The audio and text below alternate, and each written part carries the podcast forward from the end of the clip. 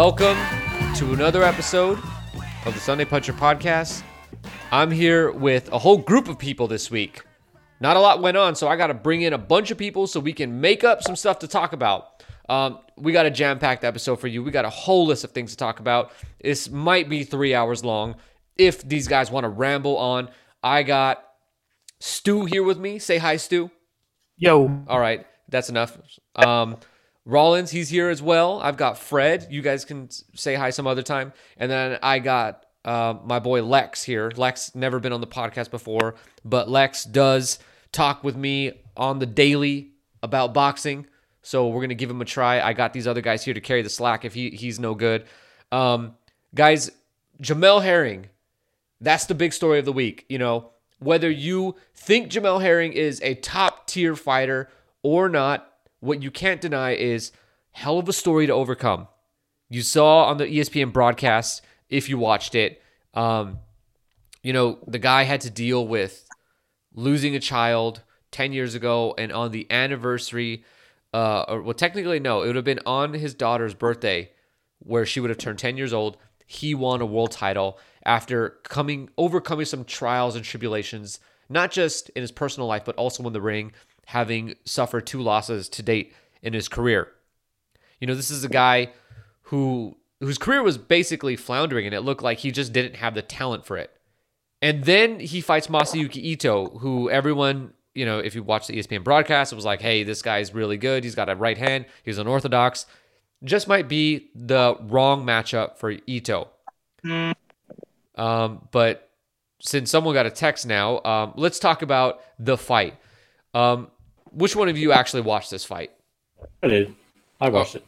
All right, Fred. What did you see in this fight? Like, did you see Herring as a top guy at 130? Top?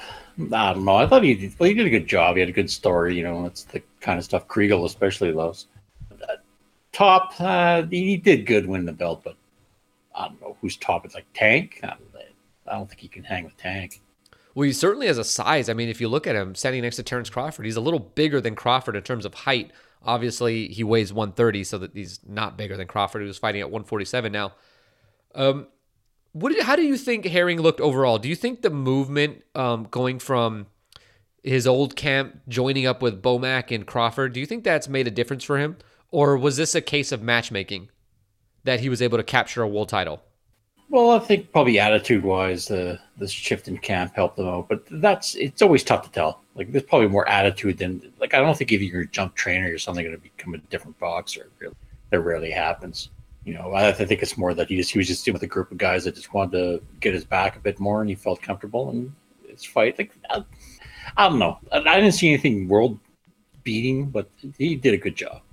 That's all I can say. Like I said, that's all I was watching him. He's like, it was an all-right fight, but it's not like he completely wiped out Ito or anything. He just sort of want to fight. Yeah. Yeah, I can get that. I really, really... And I think one of you guys can also speak on this, but like, I really think that this fight was... Now, I don't want to undermine or take anything away from Herring, but was Ito really that good? Did anyone come into this fight thinking Ito was a great fighter? Like, did anybody out there watch the Diaz fight? I don't think so. Maybe you. That's the thing, is it's like, it's hard to tell where Herring is. Because you've seen him before, it's like, is Ito really that good? No, he's good enough, but like a lot of these fights now are just going to be guys who they're going to be average, and trying to say where are they top level, that's might be a bit too much to put on them. You know, I don't think a lot of these guys are that good. They're good, like they're good enough, but you know, you're going to have your clear favorites in the divisions, and I don't think Herring's one of them. I think it just gives Top Rank another guy that they can runs like at least like his first couple title defenses, and he should be competent enough to retain the belt. I mean, to me, it looked like the biggest difference with the change in camp and everything was just mostly about confidence. He seemed like a lot more sure of himself. Part of that might be due to Ito kind of being unorthodox, but I think that increased confidence will carry him over as long as he's not matched against the top guys. Well, it looks like that's what they want to push him into, because they're over here having Burchelt come into the ring, and we all know that when you bring somebody into the ring afterwards, it's a good chance that that's the fight that they're angling for. I mean, unless it's Pacquiao. Well, maybe Pacquiao was like, you know what? I stood next to Spence, and I'm good. Like, I don't want that kind of CTE. Let me ask you guys this, okay? We got to talk about this, because as far as talking about the fight, look, there may be a world out there, there may be an audience out there for a real discussion and breakdown of this fight. But there are two things I think that are pretty important that we should talk about. One is Spence, or sorry, not Spence, but I'm acting like Top Rank right now. I just can't keep Spence out of my mouth. But one is the okay. But the other thing, so there's two things. How they use Crawford really to promote this fight. I mean, in the post-fight interview, it almost felt like they were trying to give Crawford the mic before they even gave Herring, who won a world title, a chance to speak. And then the other thing, and this is probably the one that people really want to hear us talk about, Jamel Herring, one of the guys who left the Al Heyman group. He left Heyman, left PBC, went over to Top Rank. He's found success. Lex, what do you want to say about that? I mean, I think, you know, like, this is Top Rank specialty, right? They find guys and they're able to create storylines. And I think that's a lot of the time what sells in boxing. They were able to find, like, the perfect matchup for Herring, get him a good win on TV, spice it up with some good marketing. And now they have a name for Burchell, which is something that we could look forward to down the line if it does happen.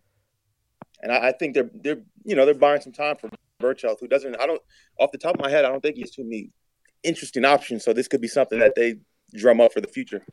So you really think that Top Rank, I mean, do you guys think that Top Rank is really trying to build Burchelt like that?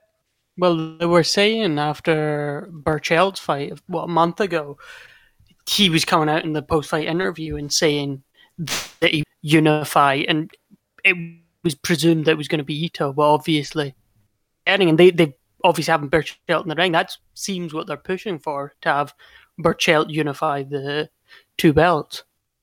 But, like, interestingly enough, though, the conversation that we're actually hearing is about Burchelt moving up and fighting Lomachenko. So, like, which direction are they actually trying to go in? And what direction do you think is the best direction to go in? I personally, this is Lex, I'd like to see Burchelt Kid and Tell. Yes, absolutely. I want to see Burchelt and Loma. I'd like to see that style matchup. I think you have, like, your traditional brawler versus a technician. But on the other hand, I think from a Top Rank perspective, it's nice that they have two strong fighters at two different weight classes at the moment. And that might be good for more TV dates if they're trying to fill dates out. I'm not quite sure they want to, like, risk one of those guys losing quite yet. Yeah, and that's another point to bring up, is, like, there's a lot of TV dates that they have across ESPN Plus. I mean, at what point does it make more sense to do the unification than it does to just have all these guys in different individual fights? Yeah, I mean, I think with Herring in particular, like, I don't know, Top Rank's usually pretty good at knowing who's going to win there, but having Burchelt there might have been more originally planned for Ito. I mean, it's possible either way, but I see Herring as someone that they can pretty easily, like, stretch out 2 or 3 TV dates with his story, because they love to retell the same story over and over, particularly that commentary crew. But I think that might change the equation too, whereas instead of going straight to it, they might drag it out a little bit more before they do the Burchelt fight. Yeah, I mean, if you're Herring, do you want to go into the Burchelt unification, or do you want to do a couple of defenses? Because if there's one thing we know about Top Rank, is that they're pretty smart at picking opponents. I mean, somehow they're going to sell this Oscar Valdez fight, and I have no clue who he's fighting. And, like, I've read his name, like, 500 times at this point. I still cannot remember who he's fighting. I think Top Rank might also be doing is trying to create internal conflict with the fighters they got. You know, they're just trying to get these guys' names out and saying, hey, they want this. I don't know. Some of that smells like, but they might be trying to manufacture drama. within their camp, just to get people interested. It's similar, and this is smart because they have a lot of guys at 130. It's pretty similar to what PBC's done with their welterweight and super welterweight divisions, where they're stocked with talent, and there's no point even in discussing fighters from other networks because there's just so much that you can do in-house. And if we know anything, you know, there's a lot of talk about like, well, Top Rank works with everyone. Yeah, they don't work with anyone that's not on their network though, but Top Rank loves the in-house stuff. And you can just look at Manny Pacquiao's run while he was with Top Rank to see that they love that. Yeah, like, you know, because what are you going to do with Herring? Every time in the past he's tried to step up, and those are really big steps. He lost. Yeah. Has he really changed? Did you see anything different in that fight? I didn't really see anything different. He might be a bit more confident, but not. Yeah, he's not anything says he's changed that much. We can transition into talking about Devin Haney, who scored a knockout this weekend. I mean, could Devin Haney beat Jamel Herring? I don't know, maybe. Does anybody think that Devin Haney has a shot? I mean, Devin Haney arguably is the best prospect in boxing. Does anyone have an alternate take to to him being the best prospect in boxing? Well, this is what was weird about this weekend is that with a guy like Haney, like his last Showtime fight, he did not look good. You know, and that was supposed to be a real showcase. His last two. Yeah, he started to look like he was starting to level off. And then he jumps over to the zone with this big, you know, co-promotion deal. And the guy they put him up against was for him. Like the dude, he didn't keep his hands. His defense was like wide open for the kind of shots Haney likes to throw. No, you didn't have to worry about that guy, you know, blocking his shots at all, really. Well, yeah, I mean, when you knock a guy out like that, chances are he did not have himself in position to be defensive. But we got to talk about, like, Devin Haney arguably is the best prospect in boxing and is, to date, like, is he the best signing that Dazn has done? I think so, because he's got that, sorry to cut you off, but he's got that, you know, his own... social media push and everything, so it is. But he's dating Black China. Now he could just disappear though, as well. You know, he could just vanish from public attention. You want to? Jump in, I mean, as far as like, is he the best signing that DAZN has made? I think that's the question that's like going to be answered because he should be, by all accounts, he should be. Like, young, has a broad appeal. Is extremely talented, obviously, and so if he's with them for the next 2 years and advances to the world title scene, and he does not develop a profile that's outside of subscribers of this streaming service, I think that tells you something, because it's pretty obvious to look at like the corollary of what he would be doing if he was on Top Rank right now, or what he would be doing on like PBC undercards. Like the pathway is very clear. I mean, you could look at Teofimo Lopez and Shakur Stevenson as perfect examples of that. Their pathway to becoming, like, not superstars in the cultural sense, but like boxing stars is very linear. And I think it's really a test of whether like DAZN has the ability to make stars, and that he's kind of like the first trial run or guinea pig for it. It's going to be interesting to see how they approach it, because Shakur Stevenson and Teofimo Lopez, specifically with Shakur Stevenson, like, this is an Olympian. And whatever, I doubt this means a lot, okay? I really do. I doubt it means a lot that he's an Olympian. I don't think he got the pull or the amount of recognition as an Olympian that maybe somebody... who's the skater guy? Who was the ice skater? He was on like the Wheaties box and stuff. That dude got super popular out of being in the Olympics. I think Katie Nolan loves him. What's his name? I don't know. Anyway, but super famous. Speed skater or figure skater? I think it's speed. I don't think in boxing, being an Olympian in America, I don't think medaling means that much. I mean, we had Andre Ward who medaled, and I don't think that took him much further in his career, aside from his accomplishments in like the Super Six or fighting Kovalev. I like Haney for DAZN, I guess, as far as a signing, but a lot of it's going to come down to what he does in the ring. I mean, this past weekend was like a terrific start for him, but his few fights on Showtime were, I wasn't impressed, and they haven't really sold me on Haney. To be honest, like, amongst all the young guys that are out right now, what he did on Showtime didn't really move me that much. I mean, I look at Teofimo Lopez, he's crushing guys. Chris Colbert is beating the dog. I don't know if I could curse, but beating the dog shit out of people. Haney hasn't really. Curse. Okay, so Haney hasn't really moved me yet. This past weekend was like a step in the right direction. I seen Bleacher Report put that up on their Instagram, which is nice. But he needs to keep racking up wins, and they have to be convincing. And the more violence, the better. And like, will that draw people into the zone? Who knows? Well, it's a little. That's like interesting. Like, you're asking a lot from a 20-something-year-old, early 20s. What is he? 21 now?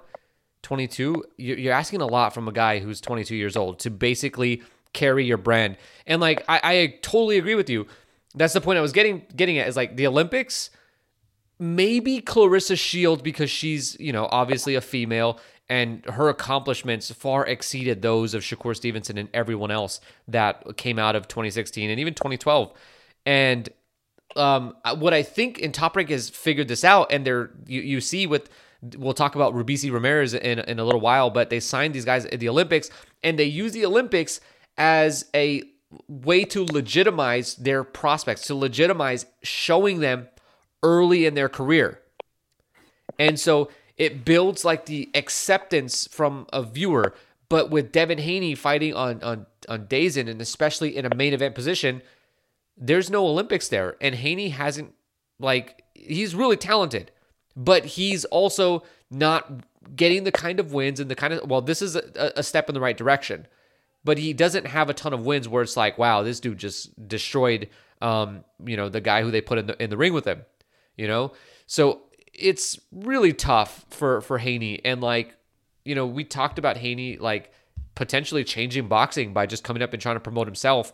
But he sold out to DAZN, and I'm sure they offered him enough money that it made it worth it.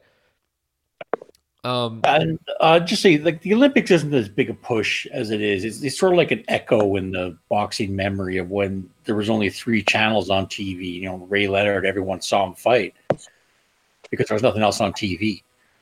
Like, it's not as, it's more people than boxing follow Olympic boxing, and the general public doesn't really care as much.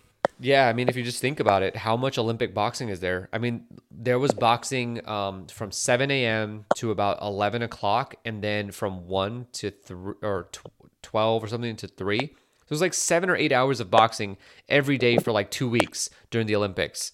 It's easy to get lost in the shuffle of that. If you're, you know, just Shakur Stevenson or somebody who's trying to make a name for themselves. And if the Olympics did mean that much, you know, where's Nico Hernandez? Why hasn't he been signed yet? Stu, I thought you'd have a line here. Wasn't he with the zone, and then he went... No. They hijacked one of the shows. They hijacked Nico's shows, because Nico's the local star in Kansas. Yeah, and now he's on UFC's. Oh yeah, that's UFC. Right. He, you know, his first few fights were shown on CBS Sports Network. Nico Hernandez is Zuffa Boxing. There you go. Okay, I think the gimmick is more important than your amateur status or even meddling. I mean, like look how Top Rank is doing with Teofimo, who I love, by the way. I mean, I think if the Olympics were in the United States and we had like an Olympic gold medalist, it might matter. But short of that, I don't really see where the impact could be. Do you think Wilder would be as big as Joshua's in the UK if we had the Olympics here, and Wilder would have been the one to win a gold medal?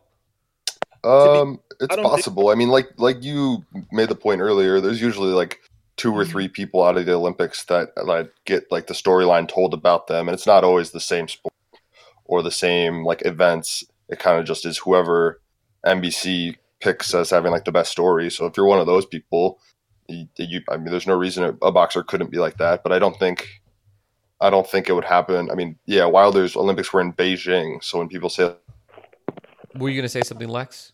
I just think boxing in America as an Olympic sport, it's not high enough on the totem pole. I mean, help me out here, but how many sports in America are we tracking over boxing? I'm pretty sure track and field. I'm pretty sure basketball. During the Olympics? Yes, in the Olympics. So for sure track and field, swimming, gymnastics. Basketball. Yeah, for sure. Shout out Spence Bundu. Correct. Rollins, what other ones do you think? I mean, I think boxing would probably fall to like 7th, 8th, 9th, maybe even 10th. I mean, it might even be lower. Right. I agree with you. We've had some amazing medalists in the past from boxing, but it's been a while.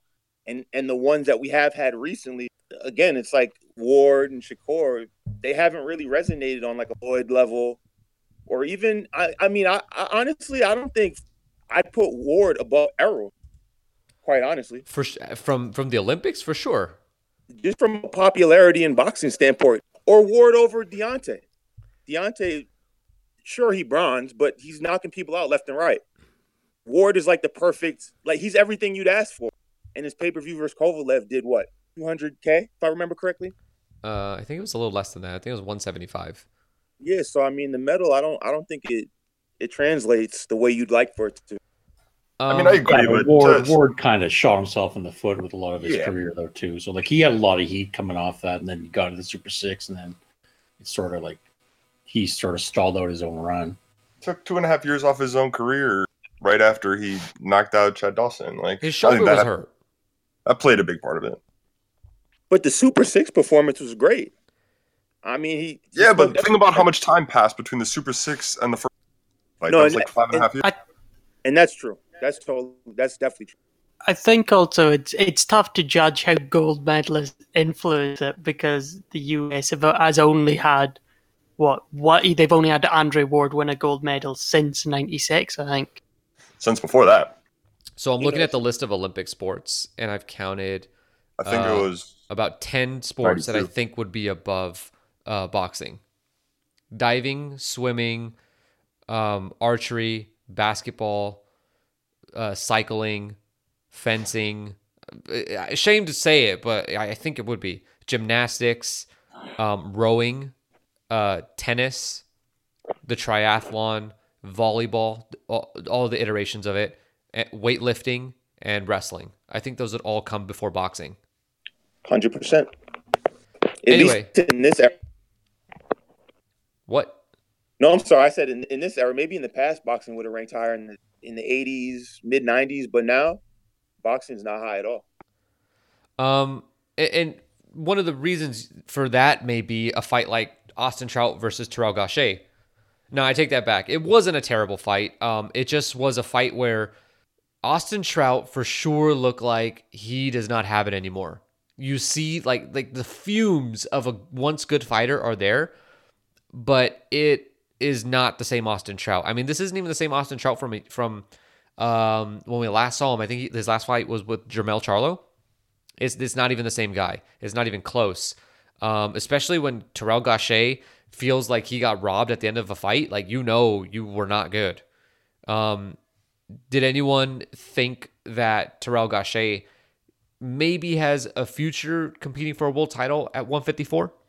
Well, since 154 is kind of open now with the way things are shaken out, he'd probably get a shot.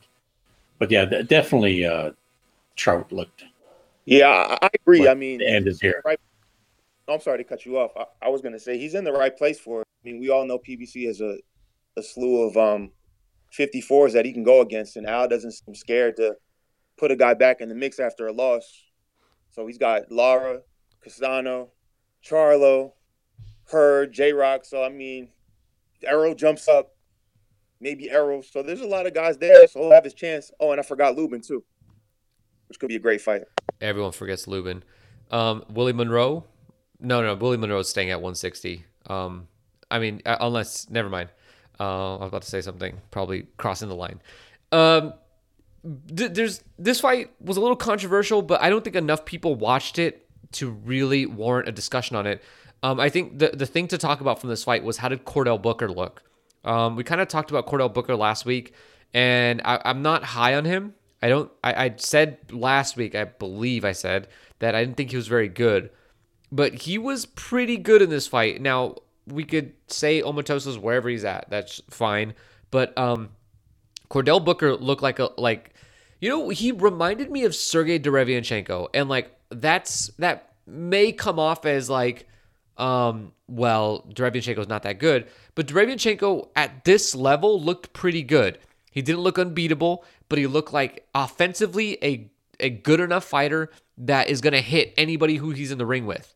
He'll find the openings. The problem for him is, can he withstand the punishment he's going to have to take in order to dish out his offense? Were you guys impressed with Cordell Booker?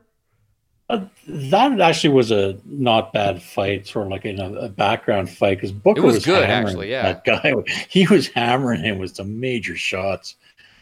Like, and that was he was holding in there, that Nigerian guy. Like, he was taking those shots pretty well. It was all right. Yeah, it's a good fight. Like I said, it's now you're ramping up now. Like I said, we're only in the first year of this much boxing, so you're gonna see these guys come out, and now we're gonna get a chance to see them getting shaken out and seeing where they land. Got to be rushed into some big fights, like they get a little bit of exposure or anything. You know, some of these guys' careers got to be built up, but. Yeah, Booker's another good fighter. Good to see him get the win. You know, he was emotional because he had another comeback type of story. I think Booker did the right thing. You know, you got these guys who are new to TV, and you want to impress. You want to put on a show. You want to do something that most people don't see every day on a boxing match, and I think he did that this fight. I agree with you. The last fight, I wasn't that impressed, but from what I saw in this fight, I want to see him again. I'm not sure his level, to be totally honest, but I want to see where he goes from here. I would say right now, in terms of level, because that's a good way to put it. Like, what is his level? Like, what is Devin Haney's level? And I want to jump back to Devin Haney in a little bit. But in terms of level, like I think at this point, Cordell Booker's level is at a minimum Terrell Gachet. Like, I think he could beat Terrell Gachet, or at least be in a 50-50 fight. And right now for Booker, that's probably the right spot to be in. You know, he's not faced the greatest opposition so far. He's technically still being treated like a prospect. A prospect who's basically a fight or two away from a world title shot. That looked like his level, Terrell Gachet. And coincidentally, that's probably going to be his next fight. Do you think that Booker could beat Gachet? It's an interesting fight. I mean, I would love to see that fight. Fred, what did you see from both those guys? Do you think that Booker, not only could he beat Gachet, but then become one of the players at 154? And by the way, based off of how the last 6 months or so have gone for PBC at 154, I find it hard to imagine you saying no here. Yeah, of course, because you know that's especially what happened. 154 is now a great division for PBC because they went from having like this supposed showdown between Charlo and Hurd. Into now it's open, it's wide open, and they got a ton of fighters, a lot of fights they can make. You know, so yeah, Booker good if he hits Gachet with those shots. You know, that could be an interesting fight. And that's it, Gachet. Yeah, I think he won that Trout fight. That's again draw seems to be if you're betting, just keep hammering the draw. Yeah, I didn't see a draw there. I didn't either, but you know, I saw how you could get to the draw. It was definitely, for me, it was one of those fights like where I was watching it, I'm like, just in the same way with the Charlo and Harrison fight, where I was like, I could see the judges not seeing it the way I do. I can see them getting to, well, with the Harrison fight, scoring it for Harrison, and with this one, scoring it for Trout, or a draw, sorry. It was more about how old Trout's looking than that he really got beat. You know, he didn't get definitively beat. He was in the fight. The Trout, he's not what he was. I mean, Trout looks like a wounded animal in there. Erickson Lubin, who just basically retired Ishae Smith. If they give him Austin Trout, like, man, poor Trout. Let's move on. We had a new signing. We talked about the Olympics. Rubisi Ramirez, he was signed by Top Rank. And Stu, do you have anything to say about this? I think it's interesting because Ramirez is obviously an unbelievably talented boxer. You don't win two gold medals without having unreal talent. But are you sure? Because like, Zhu Ximing won like three. Is three like a number where you're actually not that talented? Didn't Zhu Ximing only win one? Did he win two? Don't everybody believe in Google? But, you know, he's obviously a talent, but he did win two, actually. Sorry. But shout out Ramirez is more talented than Ximing, but the storyline about Ramirez's career has always just been he's lazy as fuck. Between Olympics, he used to gain a whole lot of weight and he used to do not much training. He would turn up to events and he would look really disappointing.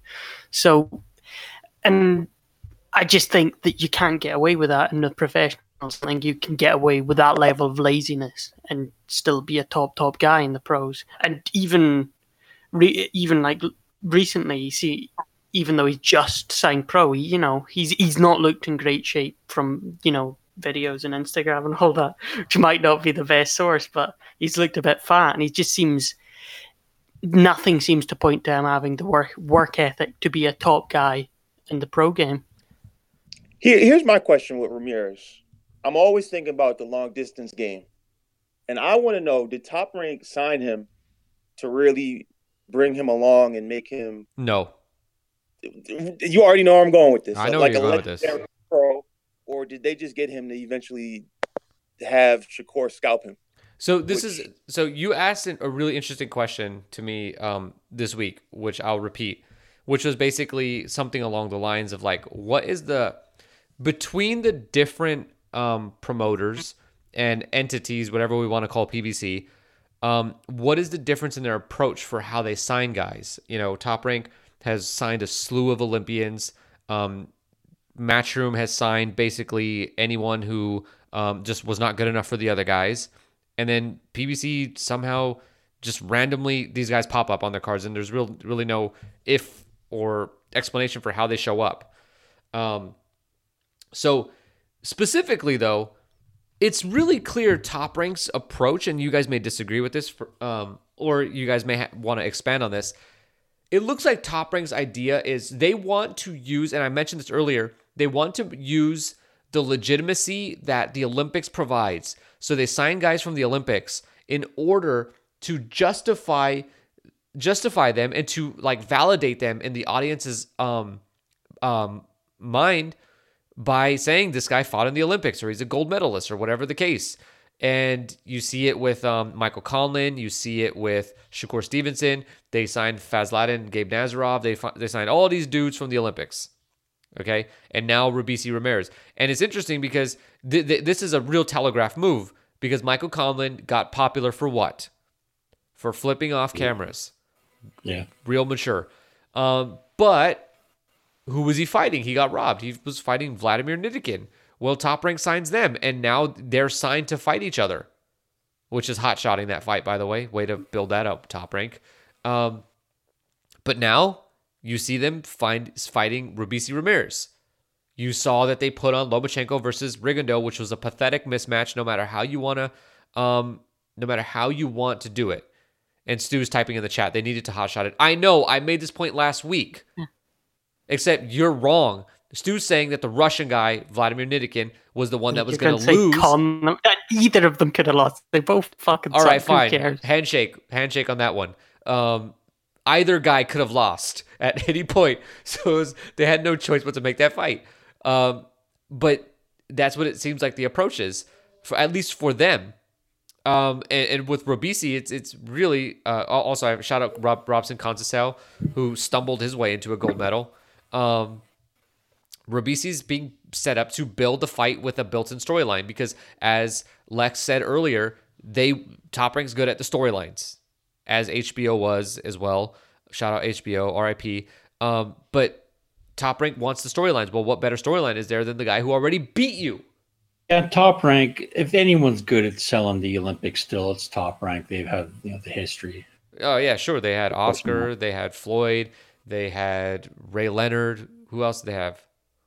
You didn't have Ray Leonard. Ray was independent. Come on, man. Do I look like over the age of 50? You should know that, son. I mean, I don't even know when Ray Leonard made his debut. Like, This is stuff I have to Google. That this is not committed into short-term memory. Somewhere in the 70s. I think Top Rank benefits from having a way different kind of fan base than PBC or DAZN. I think speak on this. Yeah, Top Rank is really tapped into a older and more quote unquote traditional boxing fan, in my opinion.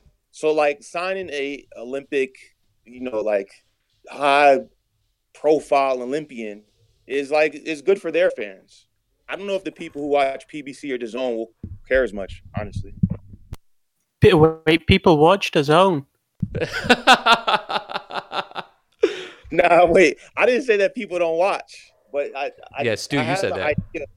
I'm sorry, I didn't mean that. What I meant is the people who watch DAZN, and from what I'm seeing based on their marketing, they're trying to target younger people. A lot of their marketing is coming from social media. They're doing a lot of stuff with rappers. A lot of their stuff, they've connected with Bleacher Report, and I don't see Top Rank doing that kind of stuff. So, you mean the people that told Floyd to smile more wasn't getting over, or not down with that marketing approach? I'm shocked. Exactly. Yeah, no, to a certain extent, I agree. And I mean, especially with the front facing of ESPN, I think it's kind of natural to make the is a casual audience that you're attracting. Yes. It's an easier way to sell. Yeah. Do you think that they're maybe Top Rank? And look, I think this would be a terrible idea, and I don't necessarily think it is, but for the sake of conversation, do you think that maybe they're trying to target the quote-unquote boxing purists?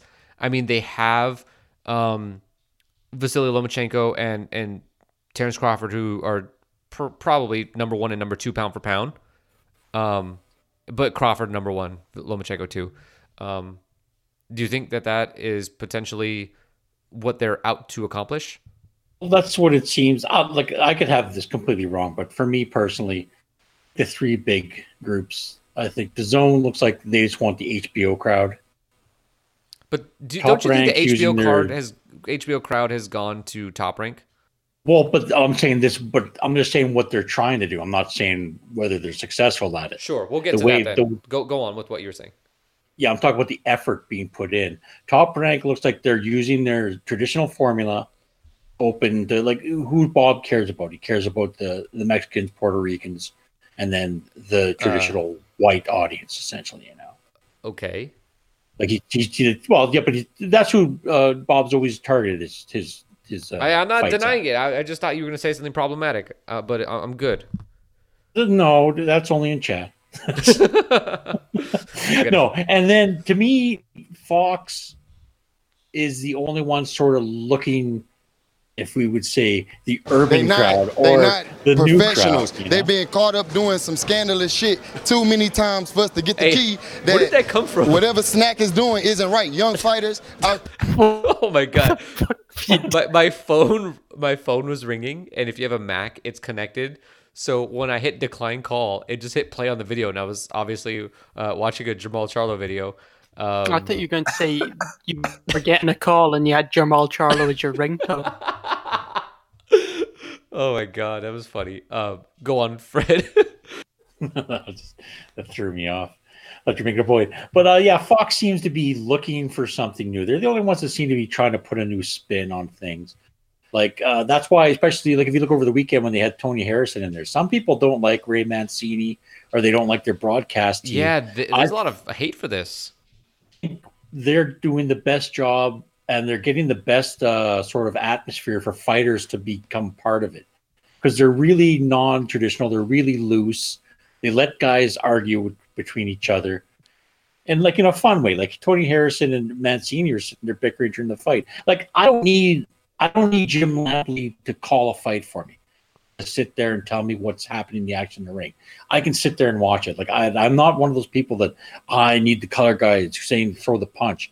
It's pretty evident what's going on there. I'd rather have those guys sit there and just shoot the shit during a fight. And I think that's why I like what Fox is doing. I think you see the three sort of different marketing for these companies. Yeah, I was gonna say I'm in on the Fox crew. It's obviously not your HBO or Showtime glamours and glitz, but I think they do a good job of just, like you said, making it really casual almost, but not too casual. I like Mancini. I like that they bring in boxers, and I think I hate Mancini. So we're about to go to war right now. He's like that crazy old uncle who's like really ridiculous, but you still have a lot of love for him, and not in a Teddy Atlas type of way, who's way too much. But I think their crew is there to connect with your more mainstream sports fan who's not really into boxing. 'Cause that's what Top Rank is amazing at. Your mainstream sports fan who's still a little bit into boxing. I think Fox is trying to expand past that. And, you know, based on the numbers, it seems like they've achieved so far. I this broadcast specifically had a lot of talk on Twitter. And if you didn't watch it, like, go watch one of the fights. Like, you can go back and watch if you didn't watch the broadcast. Not even for the fight, although the Gachet-Trout fight was pretty good. But the commentary was off the rails. And Fred said loose. That was basically, you legitimately got as close to three dudes in a boxing chat talking on commentary. It was like they were arguing with each other. They were like, but not like, you know, they were going to come to blows because obviously, you know, Tony Harrison don't want that smoke. Ray Mancini's already killed a man in the ring. They were just bickering back and forth about the differences in opinions on how they saw the fight going. You know, Mancini was coming out with, you know, the stuff that I find just disgusting. Things like, well, you know, you got to come forward if you want to get points. And Tony Harrison was just basically saying like, no, you don't. And it's people like you that kind of mess things up for the viewer because you'd say it's one way, but that's not the only way you can win a fight. And so you had this bickering, which you don't ever hear. You know, broadcasts specifically are always like, you got the straight play-by-play guy, you got the analyst who's the ex-boxer who's going to give you a little bit of insight, and then you have maybe a color guy who's going to like, oh, you know, do his Al Bernstein and provide some insight, or Max Kellerman, but that's not the case what they were rolling with here. You know, Tony Harrison really took on the role of like playing off of Ray Mancini, and like these two guys show, like, it was like the barbershop scene in Coming to America. Like these two, it was just two guys bickering about boxing. And that was good. Like I said, Tony Harrison, like, you know, everyone sort of makes fun of Ray Leonard because he's not that good on commentary. To the fact where now they were sort of replaced him with Sergio. He's a fucking cornball. Yeah, but that's it. It's like a lot of guys aren't comfortable talking about boxing. But then the way Fox was set up, they dropped Harrison in. And now, you know, that's it. If you watched it, well, you get a glimpse of what Tony Harrison's like for a guy who's not really, you know, been on a big scene as far as like who he is. Like, yeah. No one really sort of knows who he is. And I think that's why I think Fox is great. Because a lot of times, especially in boxing forums, would shape people's opinion to the point where they would only repeat what HBO said, this is how you win fights. You know, and so I think when Mancini and Harrison are going back and forth, it's good. I mean, opinions. Yeah, I think it was interesting. And you know what? You're right. You know, I'm watching this thing, and at the beginning, I'm like, I'm not that big of a fan of Tony Harrison. I wasn't a fan of Tony Harrison after he lost because, like, I was high on Harrison as a prospect, and then he loses. And I'm like, dude, what? I'm not going to back you. You just look like you don't have it. And so, but hearing him on this broadcast, like, the dude is the best sports show on TV that features, you know, ex players talking is Inside the NBA. And the reason why it's so good is because it has like these guys, they disagree and they are not afraid to just create that conflict and have the debate, but not in a first take kind of way where they're yelling at each other, but it's like, no, I disagree. Like that's, it's the kind of disagreement you have with your friend, but not like you're going to come to blows over it. It's really like, nah, man, that's not how it is. Come on. And that's what we had on this broadcast where Tony Harrison and Ray Mancini were disagreeing, but like in a way that wasn't fabricated, you know? It was the interesting kind of conflict that you have on broadcasts. And I think it helped because I started to like Tony Harrison because I was like, he's right, dude. Ray Mancini's a freaking idiot, which I agree with. Yeah, I'll just throw in for all the people that hated it. It was very different, so I see why people like get upset by it. Like I personally am someone that thought that the the Errol Spence pay-per-view was like hilarious.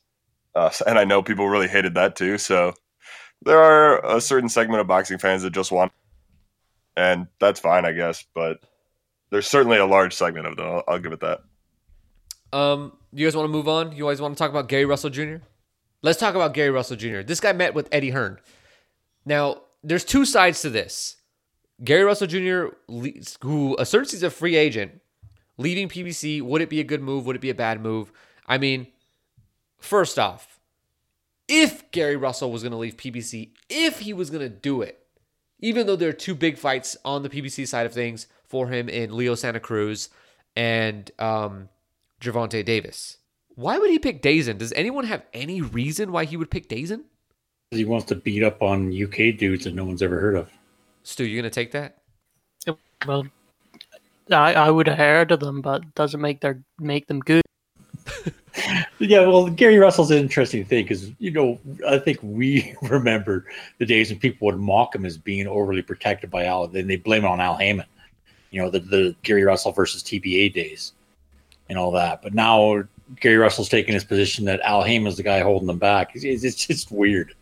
Well, he held his own career back. And Gary Russell is the guy who's also fighting once a year and is cool with that. Yeah, and then but now he's trying to say, well, no, that's what I didn't want. These guys don't fight me. I think it's pretty evident if you look over the length of his career that Gary Russell's the guy who's been holding Gary Russell back. I mean, if you're looking for a reason to sign with Dazen, it's going to be that like Danny Jacobs is getting paid $8 million for his next fight against TBA, and Kevin Farmer is getting paid like $2 million against John O'Carroll and stuff. Like, are they really paying... Gary Russell saw Jesse Vargas getting paid $2 million. He's like, fucking hell, I've got to get in on that. But it's hilarious because remember when people were talking about Gary Russell getting paid all this money to fight nobodies? Al Heyman was ruining boxing because he was paying Gary Russell too much to fight nobodies. Yeah, but DAZN are building a platform. Those are different. Oh, is that that? Oh, yeah, PBC is different. That's the official line. Okay, got it. Why would this be a bad move? I mean, first of all, I think let's get this out of the way at the beginning. It's a bad move because Gary Russell Jr. is the one making it. And he's basically like the 126-pound version of Demetrius Andrade, where if he's doing something, chances are it's probably a bad idea. Yeah, you got to wonder what's going through Gary's mind right now. Cause, I mean, I don't know if everyone saw it, but immediately after the fight, Abner called him out. Santa Cruz called him out. Tank seems to want to kick his ass. He's saying that on Twitter. So all the fights are there as long as, you know, the behind-the-scenes stuff can happen. So I don't know if Eddie Hearn is putting up a shitload of money again, or is it just Gary Russell Jr. just making another bonehead decision? I don't know. I mean, we mentioned this before, but there's also the possibility that, I mean, he put on the T-shirt after the fight to, like, make this public statement. And now he's all high profile, sitting in front row with Eddie Hearn. It's like another public statement. So, I mean, part of it could be just like a power play on his part to try to get whatever it is he wants. And we're not sure what that is yet, whether that's he's trying to put pressure on Al, if he thinks that's who's holding him back or whatever. Like, it might not actually make sense, but in his mind, that might be what he's doing, just trying to use whatever leverage he can. I have a question for the group, whoever wants to answer. What would be the best fight that Gary could get at DAZN? Ryan Garcia. Mic drop. They wouldn't put him in with Garcia. They want Garcia to face Haney. No. I mean, also, Gary Russell would probably stop him in the first round. Like, legitimately, that's not even me trying to meme here. Ryan Garcia isn't good. Gary Russell Jr. is a legitimate world-level fighter. The fight that they'd probably pay him the most for would be building up a fight with Farmer, but... I mean, objectively, that's not a big fight, but DAZN might pay big money for it. I don't really know what their business model is right now. I mean, I'm curious about how you build that fight. That seems very odd to me. I mean, Eddie Hearn's real big on like the regional rivalries. Oh! So we're gonna have Maryland versus Philadelphia? I guess so, man. Why not? I don't get what either of those fights do for Gary Russell Jr. I mean, you're saying Ryan Garcia. If he beats Ryan Garcia, he just beats up a young guy who didn't get a chance to develop, and he beats up Tevin, and I could already see everyone saying Tevin was never that good to begin with. He was overhyped. Which is true. So on and so forth. So I just don't get it. I don't know if he's bridged Eddie Hearn for Al, but I don't get it. I don't think that that's true, though. I think that if Gary Russell went to DAZN and let's say he got a win over Ryan Garcia and Tevin Farmer, I think that people would change their tune, as we see with guys who go to the other side. I mean, PBC, whether they want to or not, is the heel of boxing, at least in terms of the diehards, the hardcores. You know, I don't think a casual fan may see it that way, but for us, you know, in the circles that we run in, and if you're listening to this, you're probably running in these same circles. PBC's probably seen as the villain in boxing, and whether that's right or wrong, who cares? I think that would be the popular opinion. And I think that if Gary Russell left, he would turn face. I mean, we could look up the comments about Jamel Herring back when he was with PBC, when he was fighting on those bounce cards, and people were talking a whole bunch of mess about those bounce cards and about how nobody watched that fight when he fought Dennis Shafikov on 4th of July weekend, 2015. You know, I think it'd be a face turn, just like we're seeing with Jamel Herring at the moment. But is that a win for who? Is that really a win for? I mean, so Gary Russell gets paid a lot of money, so I guess for him, does DAZN get viewership off Gary Russell? I don't see that. And does Gary Russell get? Like, sure, he'll get the respect from, like, the hardcore fans who dislike PBC, but how much clout does he get for beating Ryan Garcia and Tevin Farmer? Well, like, I mean, the Ryan Garcia one is kind of a joke, but I see what you're getting at. I mean, you also have to consider, though, that DAZN thinks that they're going to sign every guy that's with PBC, basically. So if one of them goes over, in their minds, or at least their sales pitch to him will be, there's no reason we still can't make the Tank fight. There's no reason we still can't get the Leo Santa Cruz fight. It's just that they're trying to convince him to make the fight on DAZN. If we're being honest, that's what their sales pitch is to them. That's a good point. That's true, and that makes sense. Would they be willing to? And so this is the question for Golden Boy and I guess Matchroom. But would they be willing to put Devin Haney or Ryan Garcia in the ring with Gary Russell? By the way, we're talking about Gary Russell like he doesn't fight at 126. These guys are not in his division. He says he can move up, but, like, I don't know. I really don't like to take the stance of guys, like, already moving up, because there's a good chance that they don't. I think he'd move up against them, but against not anyone competitive. I think we already talked about this. It's money, and that's the only reason he's going for it. People are throwing money around at boxers, and that's all Russell's doing. He's trying to fight his marketplace. He always did make good money with, you know, BBC. Yeah. So he's, you know, he always had a smart, you know, he's got a good head on his shoulders. So he's just looking to see what he can get. Well, when the guy understands that he only needs to fight once a year and get paid enough for the whole year. We're dealing with somebody who's shrewd and smart when it comes to his money. Here's something I literally just thought about this. Does Gary Russell go to DAZN because he doesn't like his chances versus Leo Santa Cruz? Now, I'm not saying I feel that way, but it's something to consider. I would disagree with that. If I'm Gary Russell Jr. and I watch Santa Cruz already lose once, and look, I think fighters are way smarter than people give them credit for. But I think he looks at that fight and he says, there's no way I could lose to Santa Cruz. And obviously Santa Cruz probably feels the same way, but I think Gary Russell in his mind knows that he could beat Santa Cruz. And if they don't make that fight, then that's the justification for maybe for him of like, oh, well, they're trying to hold me back. They don't want me to beat Santa Cruz. When I think I said this last week, but I think more, the reality is more along the lines of there's no reason to put him in a Santa Cruz fight. Just like if he went over to DAZN, and we've seen this happen with DAZN, and we've seen it happen with the Wilder negotiations, where we don't want you to come over and your first fight is a big fight. Tyson Fury's first fight with ESPN is not against Deontay Wilder or any of the other top heavyweights. It's about building, and boxing has always been about building. And whether he fights with PBC, whether he fights on ESPN, whether he fights with DAZN, Gary Russell will not get a big fight in his next fight, I think, actually, unless it's with PBC, because they have the wherewithal to actually build that fight with Santa Cruz in a way that ESPN, which has not shown it thus far, and DAZN for sure has not shown it. And so if he were to sign over there with them, and I think one of you might have already said this, he's going to fight a bunch of tune-up fights, and then we'll have to wait, and he'll have to wait. Same with ESPN. ESPN does not like to rush into things unless they know you're going to lose at some point. Shout out Michael Conlon. Yeah, I mean, at least ESPN has the roster in his division to make it worth his while. I mean, if he goes over to ESPN, he has a tune-up fight or whatever, and then they stick him in there with Oscar Valdez, and then after that, Carl Frampton's still hanging around. They could eventually build to a Shakur fight.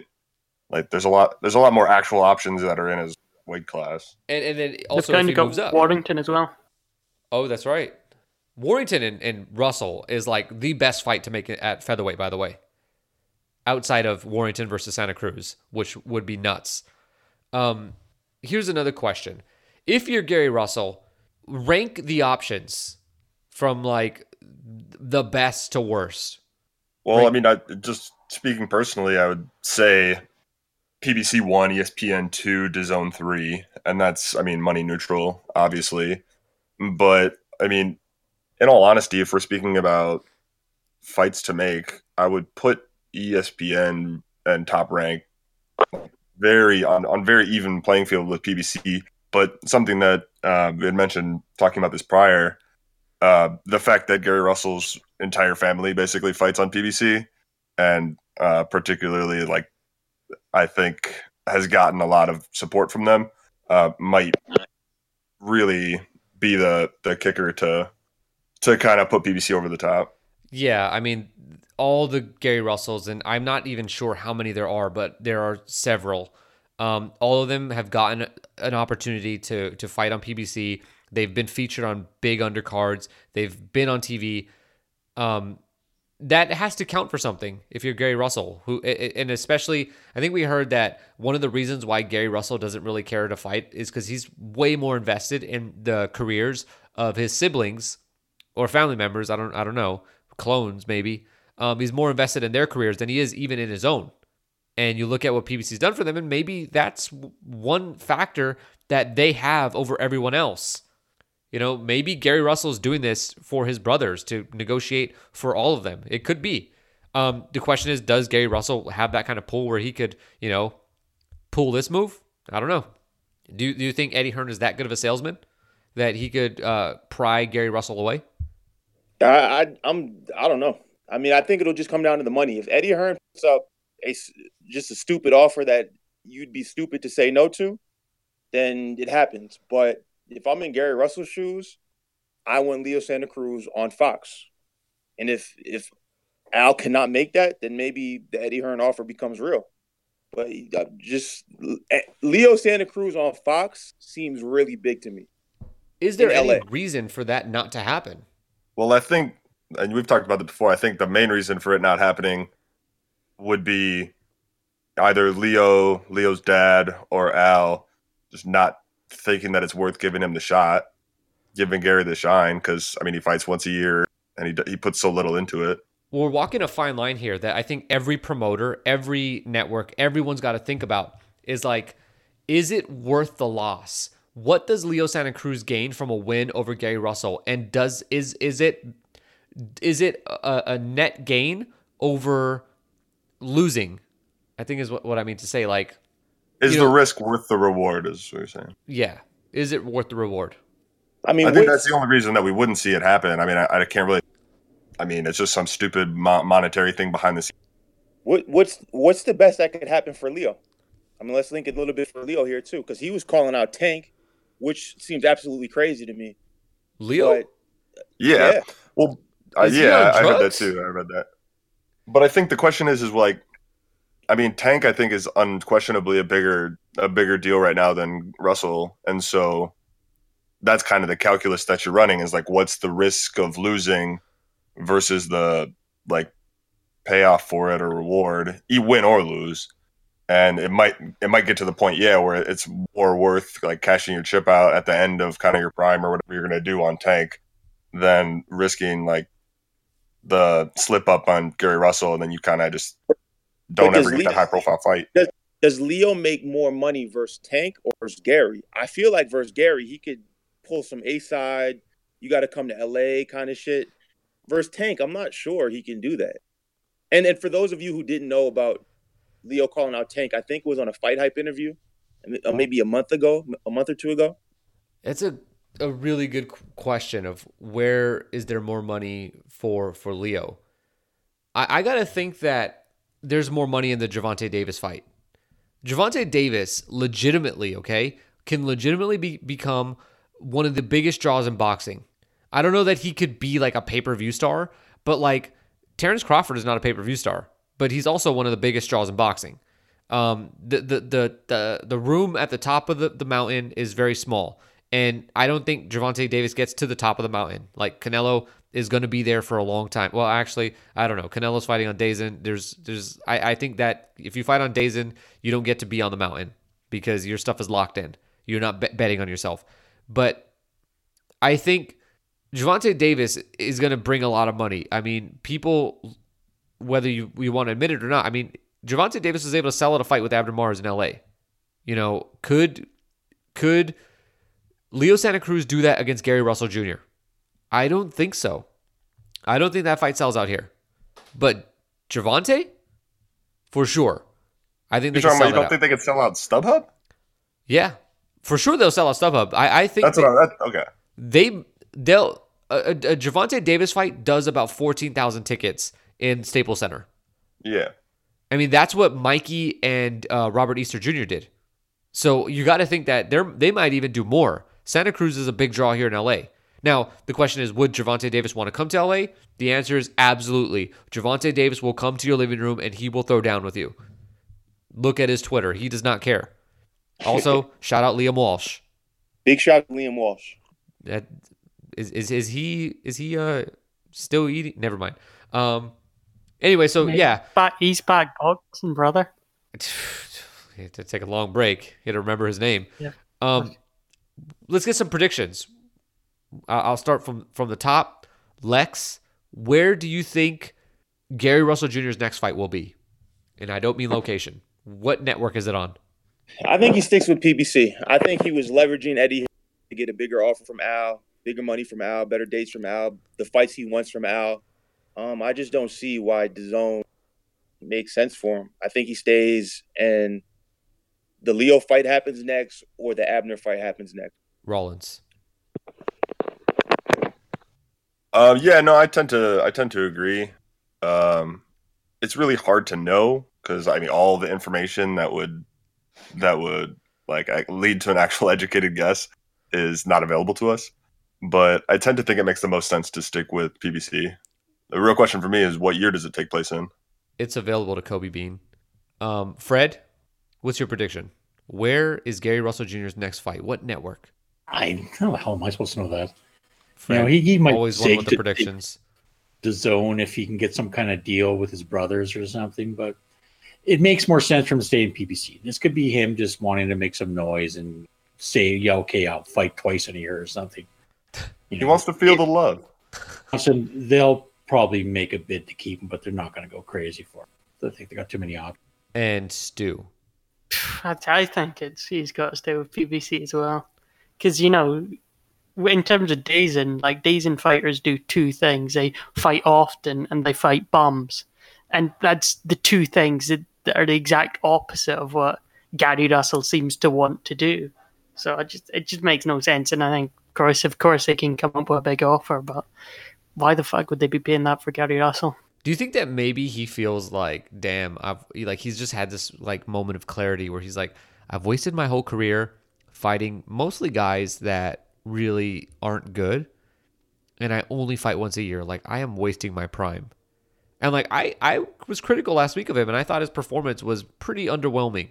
I know a lot of people thought Gary Russell looked great, but I was immediately on that like, nah, this is not Gary Russell that we have seen in the past. This is a diminished version of him. If I make that could be it for sure. Sorry. Yeah, that could be it for sure. Like he could be more of his own. He hears the, you know, he's getting old. He wants to make a name. I will actually say that his next fight is going to be on Showtime, and the reason why is I don't think Fox would want to air a Gary Russell fight. I know that they're at the whim of Al Heyman, and Al Heyman, just like with Top Rank, these guys are the boxing experts, so they're the ones who are in charge of making the fights. You know, this is the days of HBO, the network actually being able to choose the fights is over, because you know these networks now that are showing boxing, the majority of boxing in America, they're not experts in that. You know, HBO, Showtime, those guys are experts, and I think Fox probably won't be that interested in a fight with Gary Russell unless he fights Leo Santa Cruz. But if he fights anybody other than Leo Santa Cruz, even if that fighter is Abner Mares, I still think that might wind up on Showtime. And I think Steven Espinoza might have a soft spot for Gary Russell. You know, he remembers all the 238,000 people that watched Gary Russell's last fight. Let's move on to Dillian White versus Oscar Rivas. This fight is going to be on pay-per-view. British fans, how do you guys feel about having to pay for this on pay-per-view? And we in America are going to get this basically for $20. Like, how do you guys feel about that? Assuming that DAZN gets it, you know, they may not. Shout out Showtime, who swooped in last time and got the White Rivas fight. And since this is on Sky Box Office, this means that this very well could wind up not being on DAZN here in America. And if Dillian White is angling for that fight with Deontay Wilder, by the way, does it make sense for you to want to fight on Showtime? Well, his last fight was on Showtime, the White Chisora 2, even though it's pay-per-view here.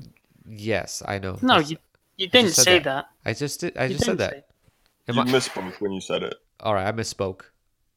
Thanks, Stu, for clearing that up. But yeah, his last fight was on Showtime.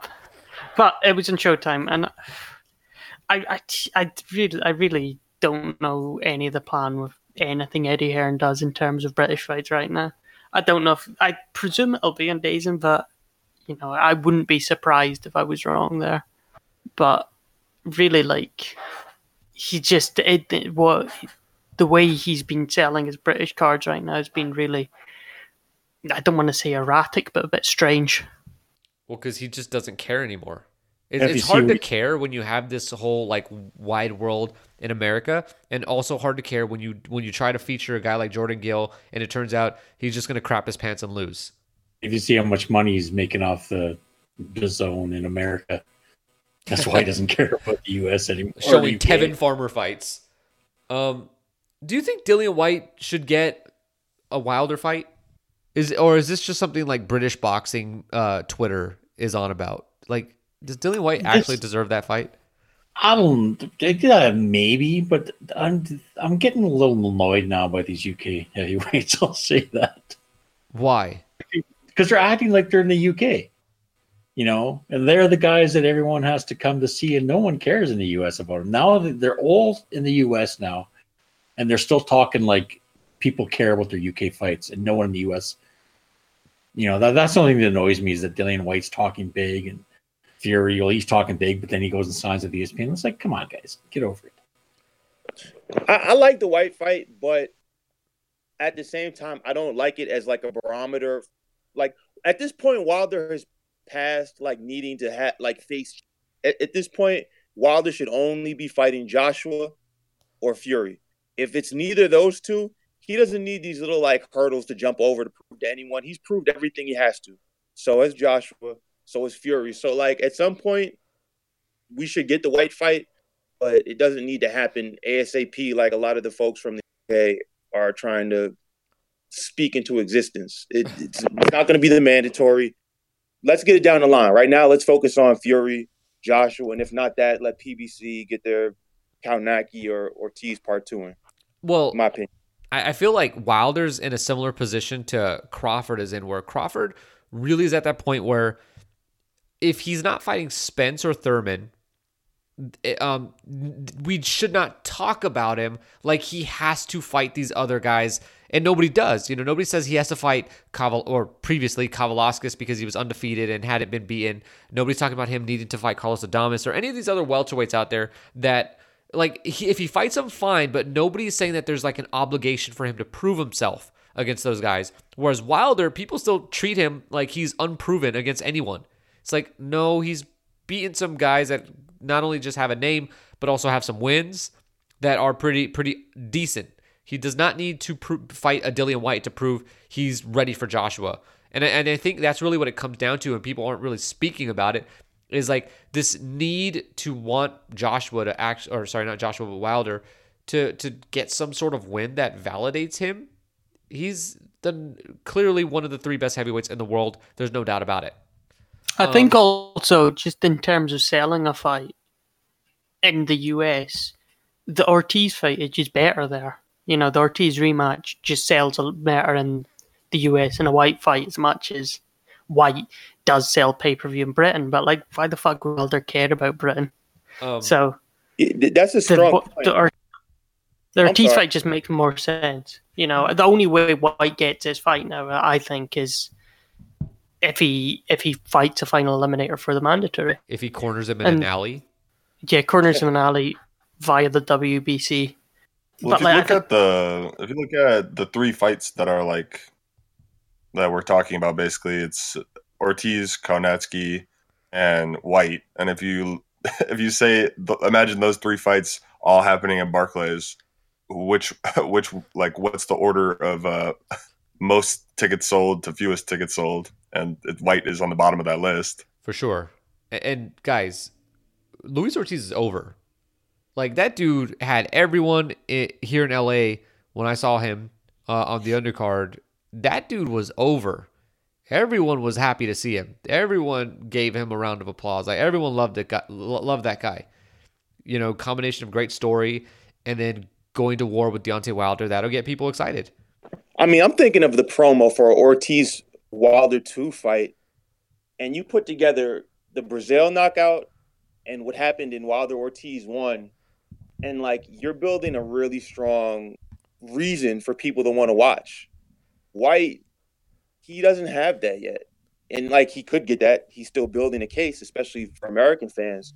But like you said, Ortiz is over. Like, give me Wilder-Ortiz too. If Wilder can do it quicker, amazing. If Ortiz can, you know, put him in danger, amazing. I think people want to see that. Yeah, I definitely I agree with that. Let's move on. We talked about Kanaki. Kanaki, it's basically announced that he's going to be fighting Chris Areola. I saw this coming a mile away. I don't know about you guys, but it looked pretty obvious to me when Areola popped up on the the Spence and Garcia undercard that he had a fight in the future with one of the PBC up-and-coming heavyweights, and that very likely is Adam Kanaki. And I love the fight, by the way. You know, anytime when we get a combined weight over like 550 pounds, I'm all in.